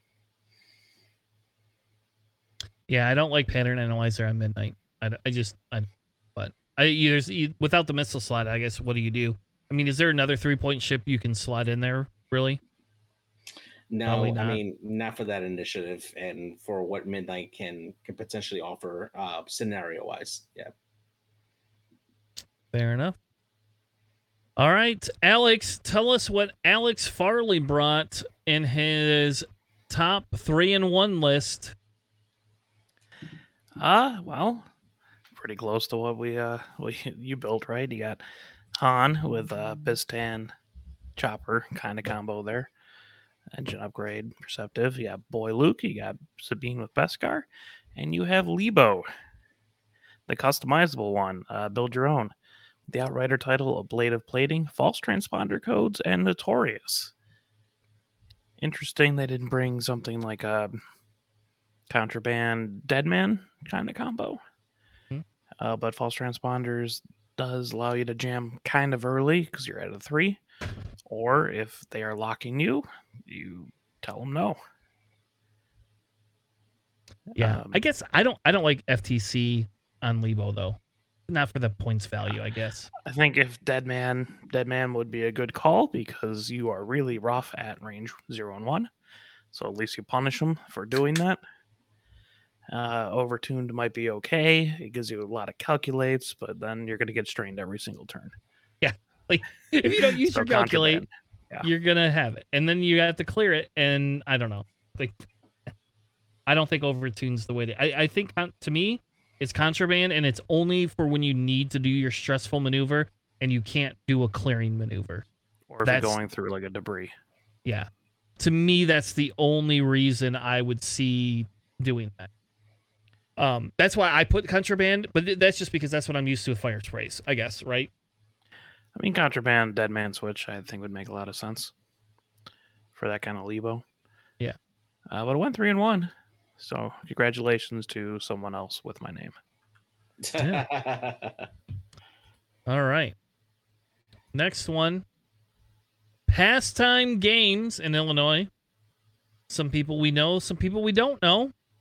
I don't know some of these people. I will be honest with you. I don't know who C R N is. Um, but they have a Fen list. That's not Boba Fen, but it is a Fen list. J J, what is the winning list here? So we got a Fen Rao here with Burnout Thrusters, Predator, and Lone Wolf. Uh, we got Iman Zayman with Veteran Tail Gunner, Thermal Detonators, and The Child. And then Crisis Trellix with Bomber, uh, Bomblet Generator, and drops the title uh, Salvage, uh, Savage Press, and Sync Laser Cannons to um, to round off this particular what? thing. Oh. That's not the winning list, right? That was just no. second place. Okay. Sorry, yeah. I, I got focused no, on it's fine. That scum list, though, but yeah. um, can we talk about putting stick laser cannons on Crassus? Yep. Yeah. Uh, you're just showing off? Yep. I don't understand yeah. it. But I, I, yeah, I mean, my if... theory is that they misclicked ion cannon and didn't realize until like the store champs already happened. They're like, oh, I guess I have to stick to this list because literally nothing in that list will ever take use of sync laser cannons because you have a rear three die gun anyways. Yeah, and the funniest thing to me is taking the Andrasa title and right. then only you know just putting bomblets in there, like when you could have clearly like dropped something. And then Marauder. Yeah, exactly. Marauder, exactly. And get a reroll for your sync laser cannon, right? Yeah, exactly. Not that that's any better than just having a three die gun, but Andrasa does give you the other bomb slot. That's that's the only way of taking bomblet generator. Yeah, that's but true. I don't know why you put sync again. I they must have just misclicked. There's literally no reason for that. Uh, if you had I G D crew, sure, I guess I can kind of understand it because then you get calculates, but you don't. You have Savage. I don't get it. There's um, like no way to get a calculate in that list. Correct. You are literally bringing sync laser cannons because you want to style on your opponent. I mean, it is cool to be like, I'm going to sync laser cannon you. And they're yeah. like, oh, oh no. I'd be like, it doesn't do anything different. But hey, you know. Right. Why would you want ion cannon? Okay. I don't know why. I To me, this that's not my Trellix build, I guess. That's just that's not how I would do that. But I guess I probably also would run uh Kath, I think. Um or like, Kashka. Or Kashka. Yeah, just like I don't know. Yeah, like I can understand the use for ion cannon because sometimes if you want to set somebody up who's chasing you so that way you can like drop bombs on them, you know, there there's that use, right, for that. But beyond that, like yeah, I mean, there there could have been better investment or points anywhere else, but hey, they went three and one, and congrats to them because that is a that that's definitely a hell of a list to um, to definitely make it that far. It's really good. Oh, well, double fire sprays are always really good. I just, I mean, like, literally for Crassus, why are you even bringing him? Like, you can't yeah. shoot H L Cs or proton cannons out the back because they're bullseyes. So literally ion cannon, tractor beam, or jamming beam. All of yeah. which are kind of dubious in their utility. Yeah. Yeah, I don't know. I would, like I said, it, it, my guess is is they wanted they wanted the eighteen points, but if you, yeah, if, the the cannon, I don't know. They wanted the eighteen points. There you go. Uh, again, you just look at your opponents, be like, watch me use these sync laser cannons that have literally no utility in my list. Yeah. All right. So the winner, uh, we've seen this list before, had Vader S S P, Vizier with Pelp. Uh, so this is the J J version, uh, or the wannabe J J version. And Major Reimer, this time with Ion Bombs, Barrage Rocket, Saturation Salvo, and Jonas and Bren with both rockets, bomblets, and Saturation Salvo. Nothing new. But there you go, J J. That's your that could be your list if you want for for Nova next week.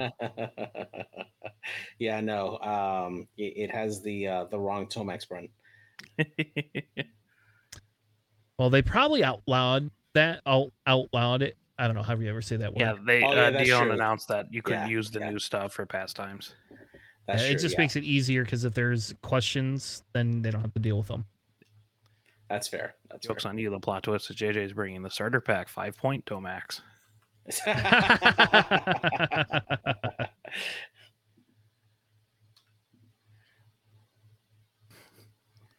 That'd be great. The sync laser cannons. I, I still, I'm just like Zach texted me. He's like, "Please explain this to me." I'm like, well, obviously they just misclicked when they did the list because, like, literally, there's no reason for that. All right. The next one. Coliseum of Comics in Florida. Uh, looks like a Reflex store, and we got some Reflex. We got some Ryan in there. Got some Milky Mans. And then we have Kat, Crispy Sister. Looks like... So this is hilarious because I saw Crispy playing Aerodome on Greg's stream on Saturday, and he could have been here. Crispy. He's got his invite, man. He, he's, he's good. You still gotta go, gotta go. So anyway, uh, there was two three and ones, and the rest were three and O's. Alex, what did Aaron Andrew Cox bring? Uh, just that standard Padme arcs list, right? Yeah, um, yeah, with Padme with marksmanship, acid protons, and then S O C Jag, Oddball, Wolf, and Anakin. Yeah, super fun list, right? I mean, as long as you're not like a large base boosting out of Padme's arc. As long as you're not a Han, right? Except for this list can still kill Hans because you don't use Padme to kill Han as much. You use the arcs. Yeah, I mean, it's like a solid list. I'm sure people will eventually realize that you can just shoot arcs and they die. You don't have to shoot Padme. Please don't shoot Padme. That's a trap. Yeah, it is. All right. J J, what did Cat run? Well, Cat Patrick uh, definitely had a, a really interesting list here that I've seen uh, becoming a little more and more common now, actually, as I've been playing against some scum players. So we got uh, Doctor Afro with Lando Calrissian crew, The Child, B T one, Over two Modulators, and Babu Frick. Fen Rao with Clan Training, Beskar, Reinforced Plating, Afterburners, Dengar with Lone Wolf, Agile Gunner, Contraband, Cybernetics, Punishing One, and R five P H. And then to round off the list, Bosk with Marksmanship and Deadpan Switch. Really excellent list there. You got the two I sixes between Fen Rao and Dengar. Uh, Dengar being that hammer at I six, just being able to um, definitely do some damage. And Fen Rao with uh, the clan training afterburners is, is really, really good uh, to get in there and uh, do a five-die shot there. Afra, though, Afra is really awesome. So you can essentially, on your turn, uh, pop over two modulators, give yourself three calculates, Um, and then you can uh, use Lando Calrissian crew to spend those calculates for rerolls on offense or defense as needed. And then if you have anything um, anything left over for um, for tokens, you can use Babu Frick to get rid of any of the uh, strain that uh, that can come in there, and rinse and repeat until Doctor Alpha is, is done. Um, she can also use those calculates to um, assign stress to opponents that are uh, within range of Doctor Alpha when she engages. And uh, yeah, just that Lando crew uh, efficiency with those calculates makes Alpha really, really good to uh, bring out the status effects, and makes her accurate on offense as well at I three, uh, particularly after our uh, ship has been taking shots from Fenrir and Dengar. It is a, a really nasty list. I like it a lot. Yeah, just remember that you can't pop overtuned if you're already stressed. So yes, yep. Uh, but yeah, actually, I believe Crispy was talking about this particular list in the Scum, like G S P Discord thing, and that's he's saying that he really likes it a lot, and that's the list that he would run if he was running Scum. Yeah, I'm a little bit suspect about Deadman Switch and Bosk, but you know, maybe his opponents don't actually shoot his Bosk. Everybody yeah. shoots Bosk. It's yeah, I, I know, which is either hilarious because Bosk is two points, or tragic because you needed Bosk to do something. Yeah, I like the expert handling better, but yeah. All right, next list is for Gamescape. I believe it's in San Francisco. The um the top list is the same three arcs, Padme and uh, Anakin. Um, we don't. I don't think we need to cover cover it because it's literally the same thing we have seen before. But we do have a unique Empire list. Alex, what did Spoonbot or Boot, whichever you want to call him, bring? That is definitely got some ships we don't see all the time. Yes, they brought Starter Pack Vader, uh, Fifth Brother with F C S and Homing Missiles. Still don't like the F C S on that. Who, who's going to make you roll four dice?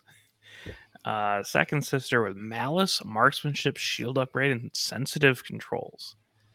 A very um, crit-based uh, ship over there. Interesting on the Sensitive Controls because it is your only interceptor, so you're not forced to take it.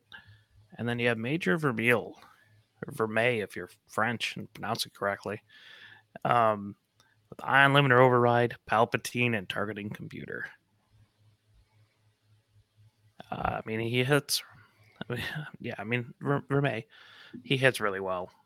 Um, it's kind of terrifying. But also at five points, it's, it's kind of a big ask, honestly.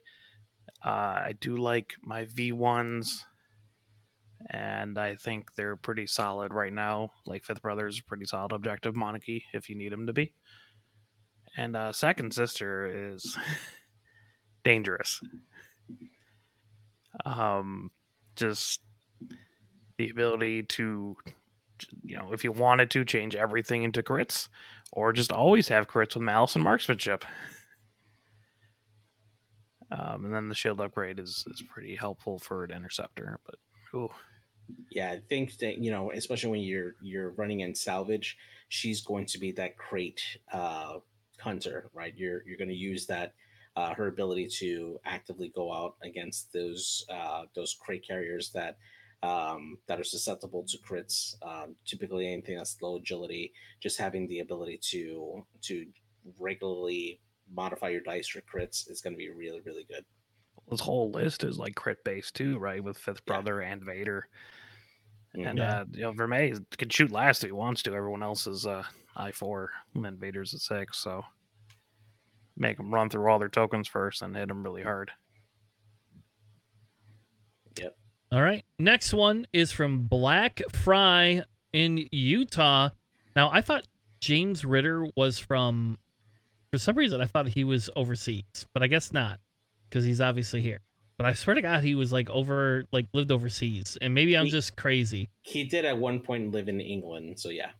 Okay. Like, but while he was on G S P though, right? Uh, I'm not sure, but yeah, I know it for a fact that he at least lived in, in England at one point. Okay. Anyway, Here we had um, seven. So they had quite a few at this tournament. They had seven. They had six of them were three and one. One of them was four and oh. And the four and oh list is, again, just your standard loadout Han, except for with Hopeful, an engine upgrade instead of the chopper. And then Luke, Sabine, and oh, there you go. Lebo. Baby, told you Lebo's coming up. More baby. False transponder code Lebo. Yep. Um, I don't know. I people love their F T C, I guess. That's just a thing. Is that just a thing? Like, people just really love it. Um, False transponder codes, rigged cargo chute, ablative, trick shot, Lebo. Okay. Sounds like a fun time. So I think this is an interesting list a little bit. Again, it's like the majority of the lists we've seen before, but with Lebo being new, I think everybody wants to put Lebo on the table. And you got to think there is right now, like with these two new ships, there is a little bit of, you know, difference with them. So people got to ask you, what does it do? You're, it's not as easy to plan. Like, everybody knows to some extent what Han's going to do because it's Han, right? Han's either going to get you or going to run away and get you, whichever it is, you know. So I think I think there's some surprise to Lebo that might kind of benefit him. And like I said, it just it's it's a substitute for Chopper, right? You know. Yeah. Now, in your guys' opinion, do you think you when you're making a direct comparison between Lebo and Chopper, um, what do you guys favor more? Do you favor the regular four die attack from Chopper, or do you favor the more utility that you get out of Lebo? What do you guys think? I am not good at flying V C Xs, but I'm very good at flying twenty-four hundreds, so I would take Lebo over Chopper by default.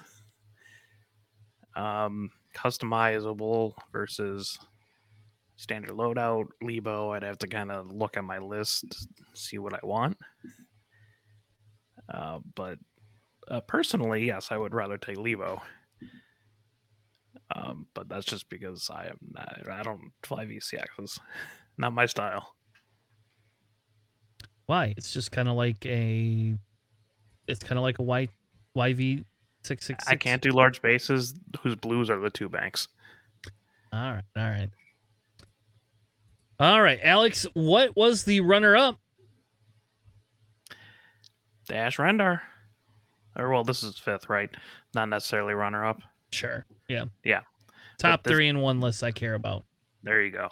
Dash Rendar with Trick Shot, The Child, The Title, Ablative, and F T C again. Uh, you got Boy Luke. You got Wedge with Marksmanship Crack Shot. That's in the A-Wing. Keo with Concussion Missiles, Lone Wolf. And then Sabine with Beskar. Uh, they just hot-swapped Lando for Dash, because that is a very common Han build with all those people, and they're just like, you know what, I'm gonna bring nineties Han with Dash Rendar and then do that instead. But also Dash Dash won this event, or uh, no Han won this event, not Dash. So oh the uh, Child, I guess, makes sense. F T C makes sense. Trick shot makes sense. Although, man, expert handling does have a strong case to be on them, because that right, you jump a range band when you barrel roll, so you won't be range one anymore if you do it. Yeah, and your blues aren't particularly good. Yeah, exactly. All right, Eternal yeah. Games in the U K uh, had quite a few people too. Liam took it down with the four and oh list. Told you, uh, J J, you should scoop them up. Nobody listens to me. Um, and then Tom Beal, Veal came in second. Tom Reed from the Sith Takers, Rick from the Sith Takers, and Richard from the Sith Takers. So this is like a Sith Takers uh, take-all uh, tournament. J J, what did Liam bring? And... So- He has a very different Von Rick. Yes. So we got uh, our first order list here. Uh, we'll start off first with uh, Kylo Ren uh, in the TIE Whisperer with the Jamming Suite, Malice, Sensor Scramblers, Predator, Concussion Missiles, and Munitions Failsafe.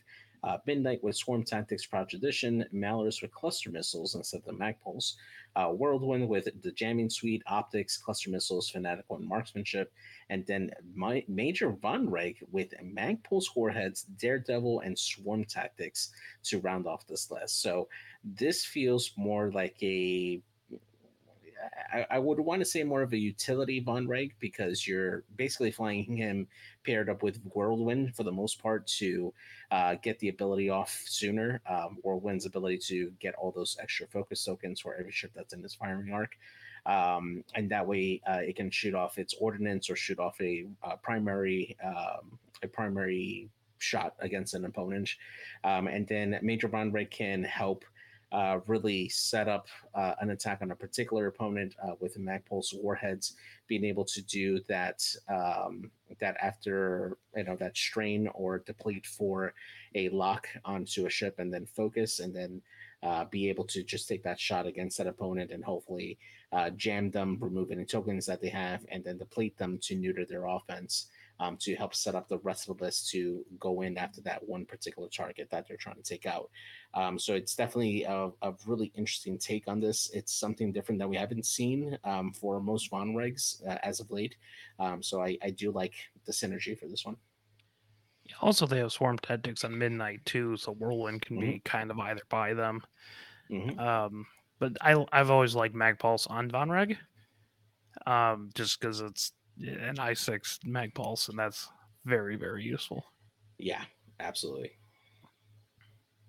Yeah, I think it's just the Swarm Tactics is weird to me. That's all, yeah. I guess. Daredevil is not, but Swarm Tactics, eh. It's Europe. They love their I initiative I sixes. And they can just bring four of them in a list. Essentially. I mean, I like that, I guess. I don't I don't know. I don't know. It's just it's very weird to me, I guess. Sorry. It's just whatever. It is I don't know. I just my Von Reich usually dies. Or I don't run him by anybody to use Swarm Tactics. So I don't know who you who you're putting by Von Reich, bud. The Fanatical on Whirlwind's kind of interesting. Yeah, you, usually you would you just expect you to have enough yeah. focus tokens, right? Yeah, but sometimes you don't, though, my friend. Sometimes you don't. When you've killed all the other ships, what are like, and there's only one or two left. I mean, that means you only get one or two focus tokens. Come on, Alex. I can just take the focus action and then jam them with it too. uh, I will say. Um, this is similar-ish to the list I've been running, except for I don't run Concussion Missiles Kylo.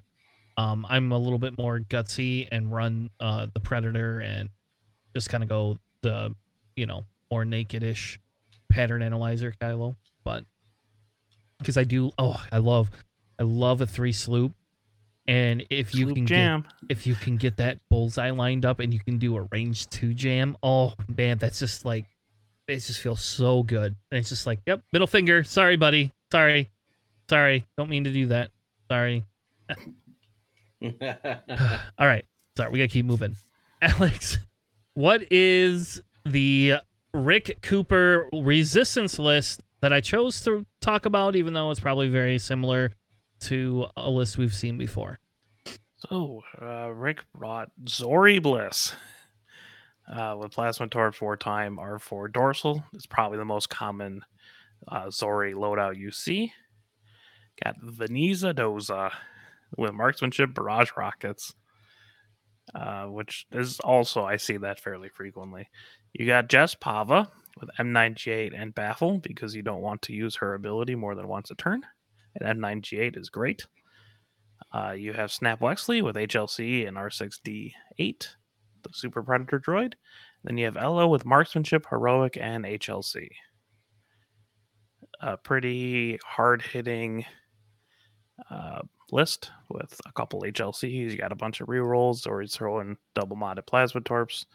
And Veneza can barrage rocket out of her ass, and that's funny. I know. And it's funny because when it's Corey, Corey did not like... when I told him to run Veneza. Uh, he, they just thought that that was not that good of a four-point ship. And I'm saying, I, I don't care what anyone says. Like, to me, that's it's a great... It's probably not better than, you know, Snap. I think Snap is probably better because it's a free boost. But it's still really good, and you can just throw missiles out your butt. if I'm running Veneza, it's probably because I already took Snapjazz and also Elo, so it checks out in this list. I guess. I don't know. I like it. I would. I like this better than Elo personally, but um, I, I that's don't just like my Elo opinion. Too much. But yeah, high fives right now. I don't know. I would take it over like Kai Thernali, I guess. Yes, one hundred percent over Kai. I like Vanessa. I actually think Vanessa Doza is another one of those slept on uh, pilots personally um, inside of Resistance.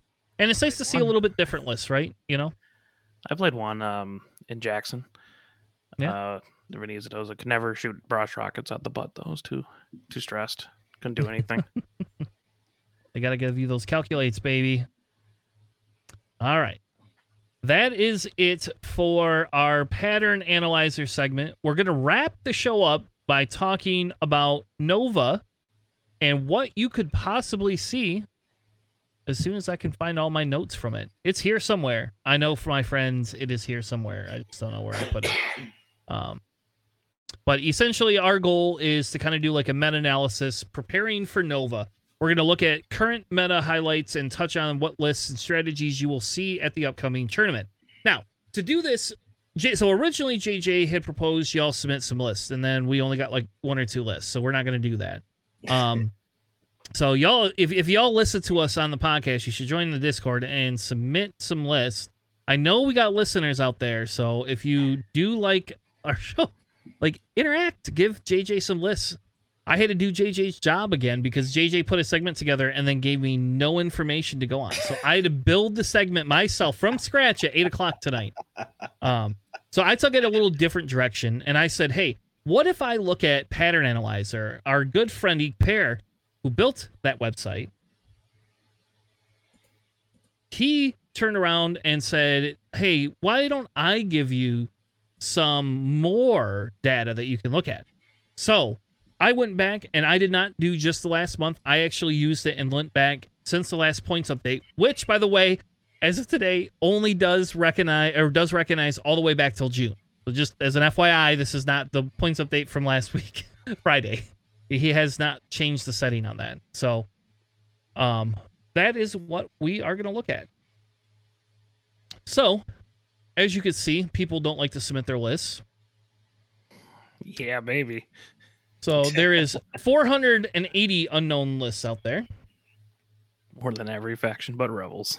Yeah, exactly. Now, we could talk about that, right? Because like in the statistics, what we would do with that number is we would look at the percent breakdowns for everything else and then take those and attribute those towards those factions. That's that's technically what we would normally do. Um, even if that's kind of a... That's how you would get a base level to where you could look at it. But for this one, I, I'm not going to ask him to go make a bunch of changes just for me. I should, but I'm not going to ask him to make a bunch of changes. He just had the little Tanner button in there that says, this is the way Tanner wants to see it. um, so we could just kind of ignore that that piece of it, right? Because we know that, logically speaking, we know that they're probably all part of it. I will tell you, I'm extremely shocked to see C I S has had less tournament lists than Scum has. So people really like Scum They're over trying. C I S. It's the thrill of, can I actually do anything with this hot garbage faction? Yep. And dare I tell you that we should take C I S and actually um, have a conversation about list building in C I S, because it almost feels like nobody wants to take them. And I don't remember them being this statistically low. But anyway, so obviously you're going to probably see a lot of Rebels. You're going to see a lot of Empire. Um, Empire, I would imagine, and Rebels will be higher just because you got new ships. And unless they make a decision, I'm pretty sure you're going to see them. I'm wondering if J J is going to flip-flop and actually run uh, Rebels now that he can run Leo, Lebo or Dash um, and see if he can get some points scored that way. Um, Does he want to win? No. No, I, I, I firmly believe that if you, I mean, there are very, very few talented people that can just pick up a list and just do very, very well with it. Um, for me, in my case, I I have attempted to do that before. But if I'm playing competitively, I definitely want to be very familiar with the list and give myself plenty of reps, uh, because the number one thing that I find when I'm playing a list that I'm not familiar with is that I'm always forgetting their triggers. And I want to get it to a point where it becomes a muscle memory for me, um, because when it comes to those crucial turns where you absolutely need that ability to trigger, you need to be able to remember it, because once you get past the chain of abilities that go through and you rush through a game and then you remember it like seven, eight, nine turns later, it's it, it's too late at that point. So um, yeah, I, I tend to go with what I've what I've practiced. So yeah. All right. I'm also well, assuming you're probably going to see a lot more Republic, because that's pretty much on the rise as well. Yes. Yep. And I think if I had more time, I think we would analyze last month to this month, right? You know, last month to overall, because there is, I do think there's a difference. I just didn't have the time. I'll be honest with you. This episode was very Tanner intensive. Um, like there was a lot of work that went into this episode. Um, so I'll be honest with you. I don't have, I didn't have as much time as I thought I would have, or how about this? I didn't plan enough time to go through, but I think you make a good point, Alex. And I do think maybe in our future, like when we look at PAX, I think PAX is the next large one coming up, correct? Uh, Golden State Games. Golden well. State. Yeah. So when we do our uh, Crossroads meta as well. Yeah. Think you, sorry. Yeah. So when we do a, a meta analysis, I think that's a good point, and I think you all just need to remind me. And I think we should do that. We should say, hey, let's look at let's look at the meta from here to here, and then let's look at the, you know, meta for the last month and see what the difference is. Um, again, I don't think we need a graph to do those two. I could just put them side by side and that would be just fine. Um, so now here's where we talk about faction performance. Um, faction performance overall, Scum is doing the worst out of all of them.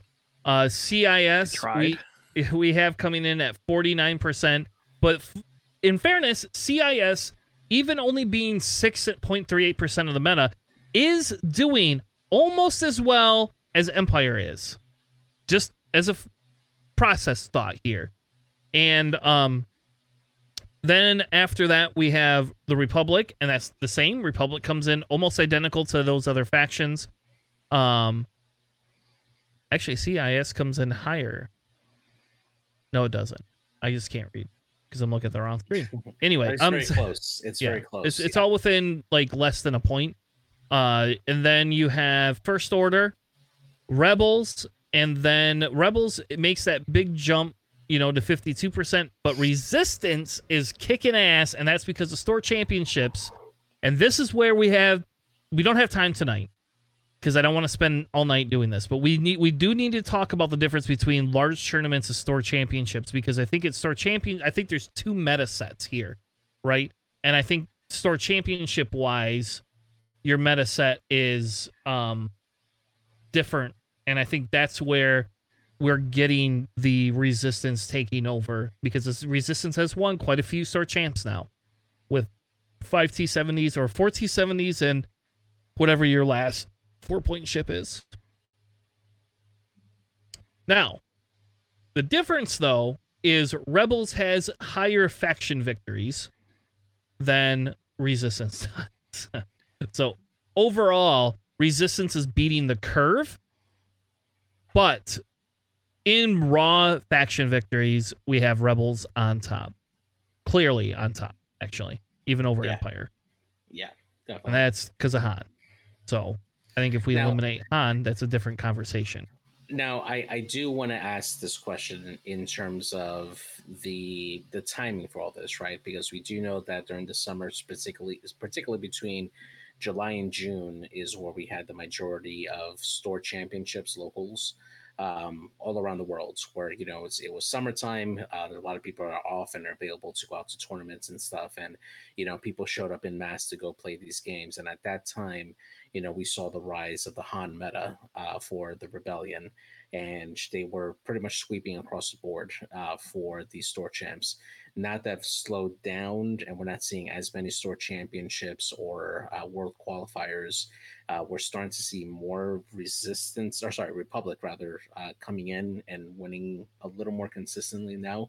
Uh, do you think that if given the same amount of time, um, or at least data with, you know, uh, available store championships and stuff, would this be a little more even between uh, Republic and Rebels? What do you guys think? I think Republic will get teched against, just like how like Han's being teched against right now. I think it'll go out in cycles. But also, you say the Han meta, and that like that's because Ohio is so good. I think it's Boy Luke, the actual backbone of the Rebels, in more lists than Han, is what's propping up the faction more. Because that yeah, that's is fair. Possibly the best five-point ship in the game. Yeah, that's fair. I think it's just the combo of having Han and a really cheap Luke is what puts him very high up there. But I think that if like you didn't have like a Bistan kind of thing, I still think they'd be doing really well because of Boy Luke. Yeah. All right. And then squad size, whatever. We don't have to go over squad size. We all know it's four to five. Uh, let's... Eh. I like I like that originally, but now that we're not seeing any variants, whatever, I guess.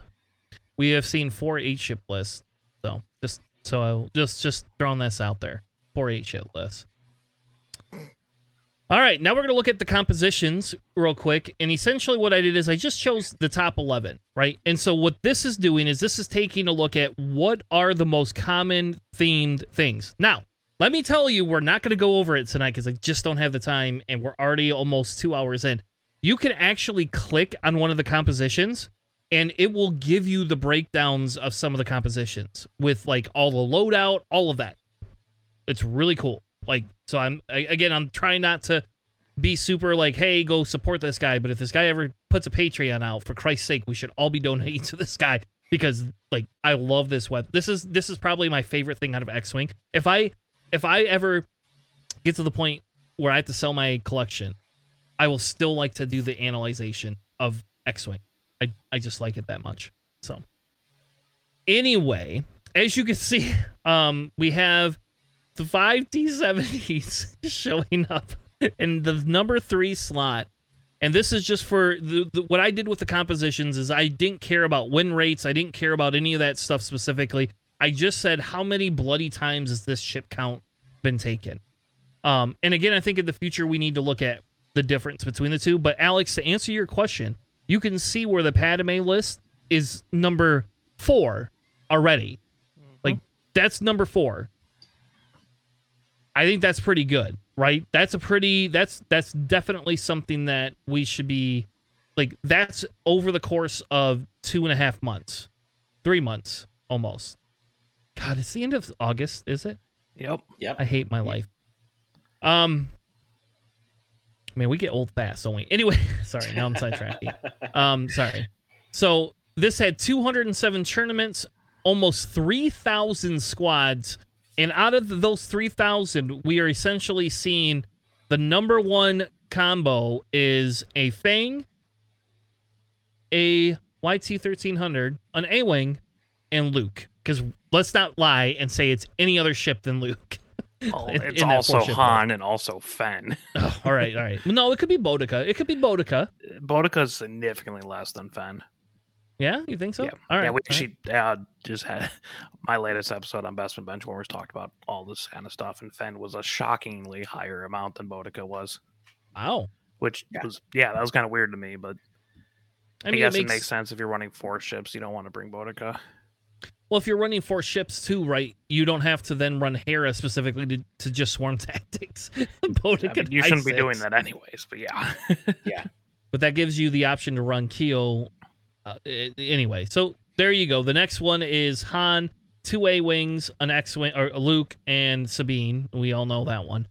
Um, and then three T seventies. Then the Padme Arc list. Then we have Vader and bombers. bombers. Yep. um, and then, surprisingly enough, we've got either Rey and Poe and three T seventies. So that's interesting. I We have not seen that a lot in locals, maybe just because Corey stopped running it. But uh, Matt runs this list, actually. Uh, it is also almost exactly split between Poe and Rey, which is crazy to me, too. Yeah, because I think Poe's the clear winner in that one. Uh, I mean, Ray outputs a lot of damage. Um, so like if I mean, if you have, it's probably it's usually like Nan Nub, um, Elo, and Snap Lexley. So usually it's like if, if you're going for a lot of damage, uh, Ray fits better.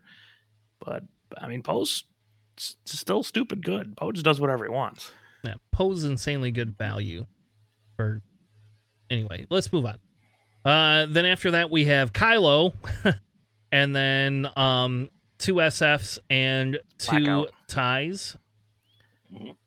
Blackout? Blackout. How is it? How's number seven Blackout?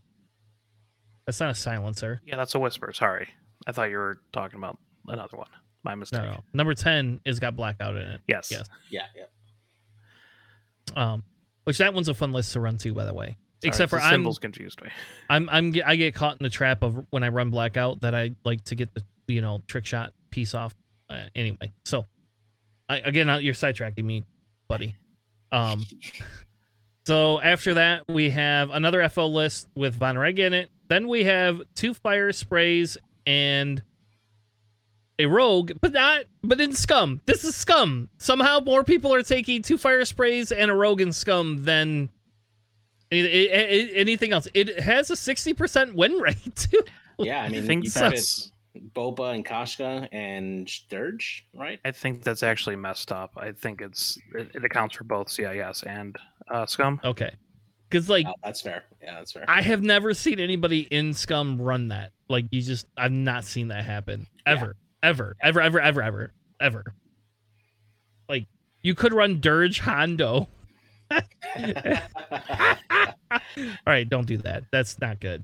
Sorry. Let's just you gotta keep moving. Keep moving, Chris. Uh, the next one is the Blackout Kylo and an S F, an S F and two um, ties, and then beating out Nick Sperry squad baby is a Reaper, a Vader, and three bombers. Look at that. Look at that. Where's Nick Sperry when you need him? Uh, okay, well, that was an earful. So then what I did is I turned it around and put it based on win rate, right? And I figure I can't cross-examine the, these two per se, like in the same graph. But if you take it and you say, okay, well, what's what's my win rate here, right? Resistance. This, hands down, only is only one four, but A, the win rate on it is really high. So this one is where I kind of go, I don't know, like, if any of these are really a viable discussion piece, um, because you're sorting by win rate percentage versus, you know, ship, you know, list unique count. Um, but it's interesting to see up there the H M P, the Rogue, the Fire Spray, and the Grievous. Um. So the count is games or is how many times different tournaments? Because I thought it was like games and someone just went four and zero at a tournament with that. No, it, the count is how many lists it had, lists have shown up. Okay, so it's shown up four times. Um, but it has a very high win rate. So, um, so I threw this in there because I thought this is interesting because he's whatever. I'm assuming that's Chewie. Is that Chewie? Yeah, B B eight? That's the Chewie. Yeah. Right? Like that list has a very high win rate. I don't I don't know. Um, Hold on, that can be Poe or Ray. Like, can it? Do, yeah, do T seventies are four points. With okay. B B eight, that's ten. And you can put a three point. Oh yeah, good. Okay. Yeah, good call. I mean, it's oh. ironic they replaced it with an A wing instead of a Y wing. So yeah, I would too, but all right, so let's skip down to pilots. Here is your pilot by most times taken. Alex, who's the number one pilot that you predicted earlier? Because you probably looked at the sheet. I just did an episode on this, but yes, it is Boy Luke. Um, higher than Han Solo by sixty counts. Um, All right, I think you're you're breaking up there. Three are Rebels. Oh, I'm sorry. uh, Boy Luke. Can you hear yep. me now? Is it working? No? Yeah, yeah. You're going yeah, in and out. Sure. Um, so, yeah, so we have Boy Luke, Han, Sabine, all taking the top spot there. Then, not surprising, is Alex's least favorite T seventy, L O. But Corey, you'd be great to know L O is like the fourth most run ship since the points change. That's crazy to me. Over Temin. Over Temin. Who's taking L O? Corey's. Never mind. It's an I five. So literally everyone. He's, he's in ninety percent of resistance lists. Yeah, that's crazy. And like, only I'm bringing that number down. Yeah, you're the only one saying, screw this, I'm not running that. I have Lulo. I don't need L O. Ugh. Um, and then Keo, Tomax Bren, and I don't think Tomax Bren's going anywhere. Malorus, that's that's easy. Reimer is a little surprising, but not super surprising. Um, Oddball, obviously. Wedge, Kylo, Vader, Temin, Wolf, Boudica, Jonas, Midnight, Dirge, and the C I S, because why not, right? Um, I think that's that's a given. Slider, the double fens. Um, I don't know which one is which. I'm assuming the top one is the normal fen. But um, I think the rebel fen is brought more than scum fen, but not by much, right? Just right, by three. That's pretty close. Yeah. That's but pretty also close, that's buddy. Sad. People love fen, man. I don't know. Sure, I just like you're trying to build a whole faction around them, and you just bring them in rebels and do better. Yeah, yeah, right. Well, that's what Zach's doing now, is bringing him in rebels because he's pissed off about the skull. Um, so anyway, so the last piece of this, and then we'll wrap up, is just kind of your guys' last thoughts. Um, to me, the strategy is is you gotta, if you want to tech against something and you don't want to run, so you have two options. You can run what's popular. You can also run something to tech against those lists. And I don't know if there's something that will tech against both lists. I do know that you could tech against A R Cs pretty easily, and you could tech against Han. But doing both in one, I don't, I've not seen a list that does that. Um, list. Your list. All right. um, well, J J, how do you feel about running Alex's list instead for uh, Nova? Hey, if I if I get my invite, it's not going to happen for Nova, hell no. But if I get my invite, I will definitely uh, actually run Alex's list. Um, there is a, a store championship happening in South Carolina that I'm probably going to go to, which is going to be the following weekend. Uh, so hey, I mean, if I get my invite, I'm I'm probably bringing Alex's Alex's list with me. So I think you have to run it at a big tournament, though. Like, we got to test this. Does Alex's list do well enough at a big tournament to tech against the top two lists that we're seeing? It was really funny. Arc's giving themselves red tokens that you can just use to hit them harder. Yes, exactly. That's actually really good. Uh, hmm? Yeah, that Born for Disability, uh, just working against them is is really great, actually. I like that a lot. Same if they recharge R two D two, because you mm-hmm. can just spend their weapons disable. You can blah, double stress Han. It's, uh, yeah, yeah. It's really nice. I built that list for yeah. a reason, but so, don't run it. It's not good. But, you know, ultimately, you know, when, when you're looking at all this data, if you're a newer player who is, you know, feels daunted by the vast amount of uh, information that you're seeing here by different lists and different pilots and stuff like that, ultimately, it always boils down to the pilot, right? Because if you give yourself time, if you dedicate yourself to your list, learn how to play it and adjust adjust your strategy against other lists. Yes, sometimes you're always going to be uh, paired against something that that is a hard counter to your list, but you can still pull out a win if you if you're confident in your flying and you know the risk and and know the strengths and weaknesses of your list and kind of pilot around that to make sure that you can give yourself the best advantage. You never know. You can always pull out a win from a, uh, from what it seems to be an unwinnable situation. And it's always down to you to overcome those, those difficulties. You know, if you find that, you know, another list that's across you jousts better, then don't joust that list. Go and do objectives, you know, bring them in through the fold and take them apart little by little if you need to. If you find a list that uh, that doesn't joust well and they lined up somebody against you, go take out that ship, eliminate ships from the board, and then take care of the rest and adjust your game from there. You know, always try to adjust your your play style as as you go through, and you, you never know, you might make it to the top. Alex, what's your last thoughts on prepping for Nova based on what we've kind of seen? Are you um, the guy that techs against things? Um, well, probably you don't do that. No, um, no, I'm the guy who brings something completely out of left field and goes, you know, two and two with it. Um, no, I for like a large tournament like this, you just have to know the field. You have to understand what Han lists can do if you expect a lot of Han lists, if you expect, you know, five T seventies. You have to try to plot out what what can you do against five T seventies. Can you output enough damage to kill a T seventy in a round? Or do you have to, like, endure them and then grind them down kind of thing? Uh, so it's more just look at the field, see what's doing well, try to think if people are going to bring, you know, a lot of these Padme lists. If you're going to do that, maybe tech against that a little bit better. You know, bring something that hits harder, more spike damage. Or if you think there's going to be a lot more uh, Han lists, then bring something that's good at blocking. And that can, uh, you know, clog up the space so you can't maneuver, so you can bring them down. I really just kind of look at it. I mean, like bombers, you know, maybe bring things with low that don't depend on defense dice uh, for their saturation salvo. Like, you know, I have a I have a Y V. I don't I don't particularly care one way or another if you force me to reroll my die. But if I'm bringing Soontir, I don't want to be anywhere near that. Or like uh, Sun Fock, I don't want to be anywhere near saturation salvo anything.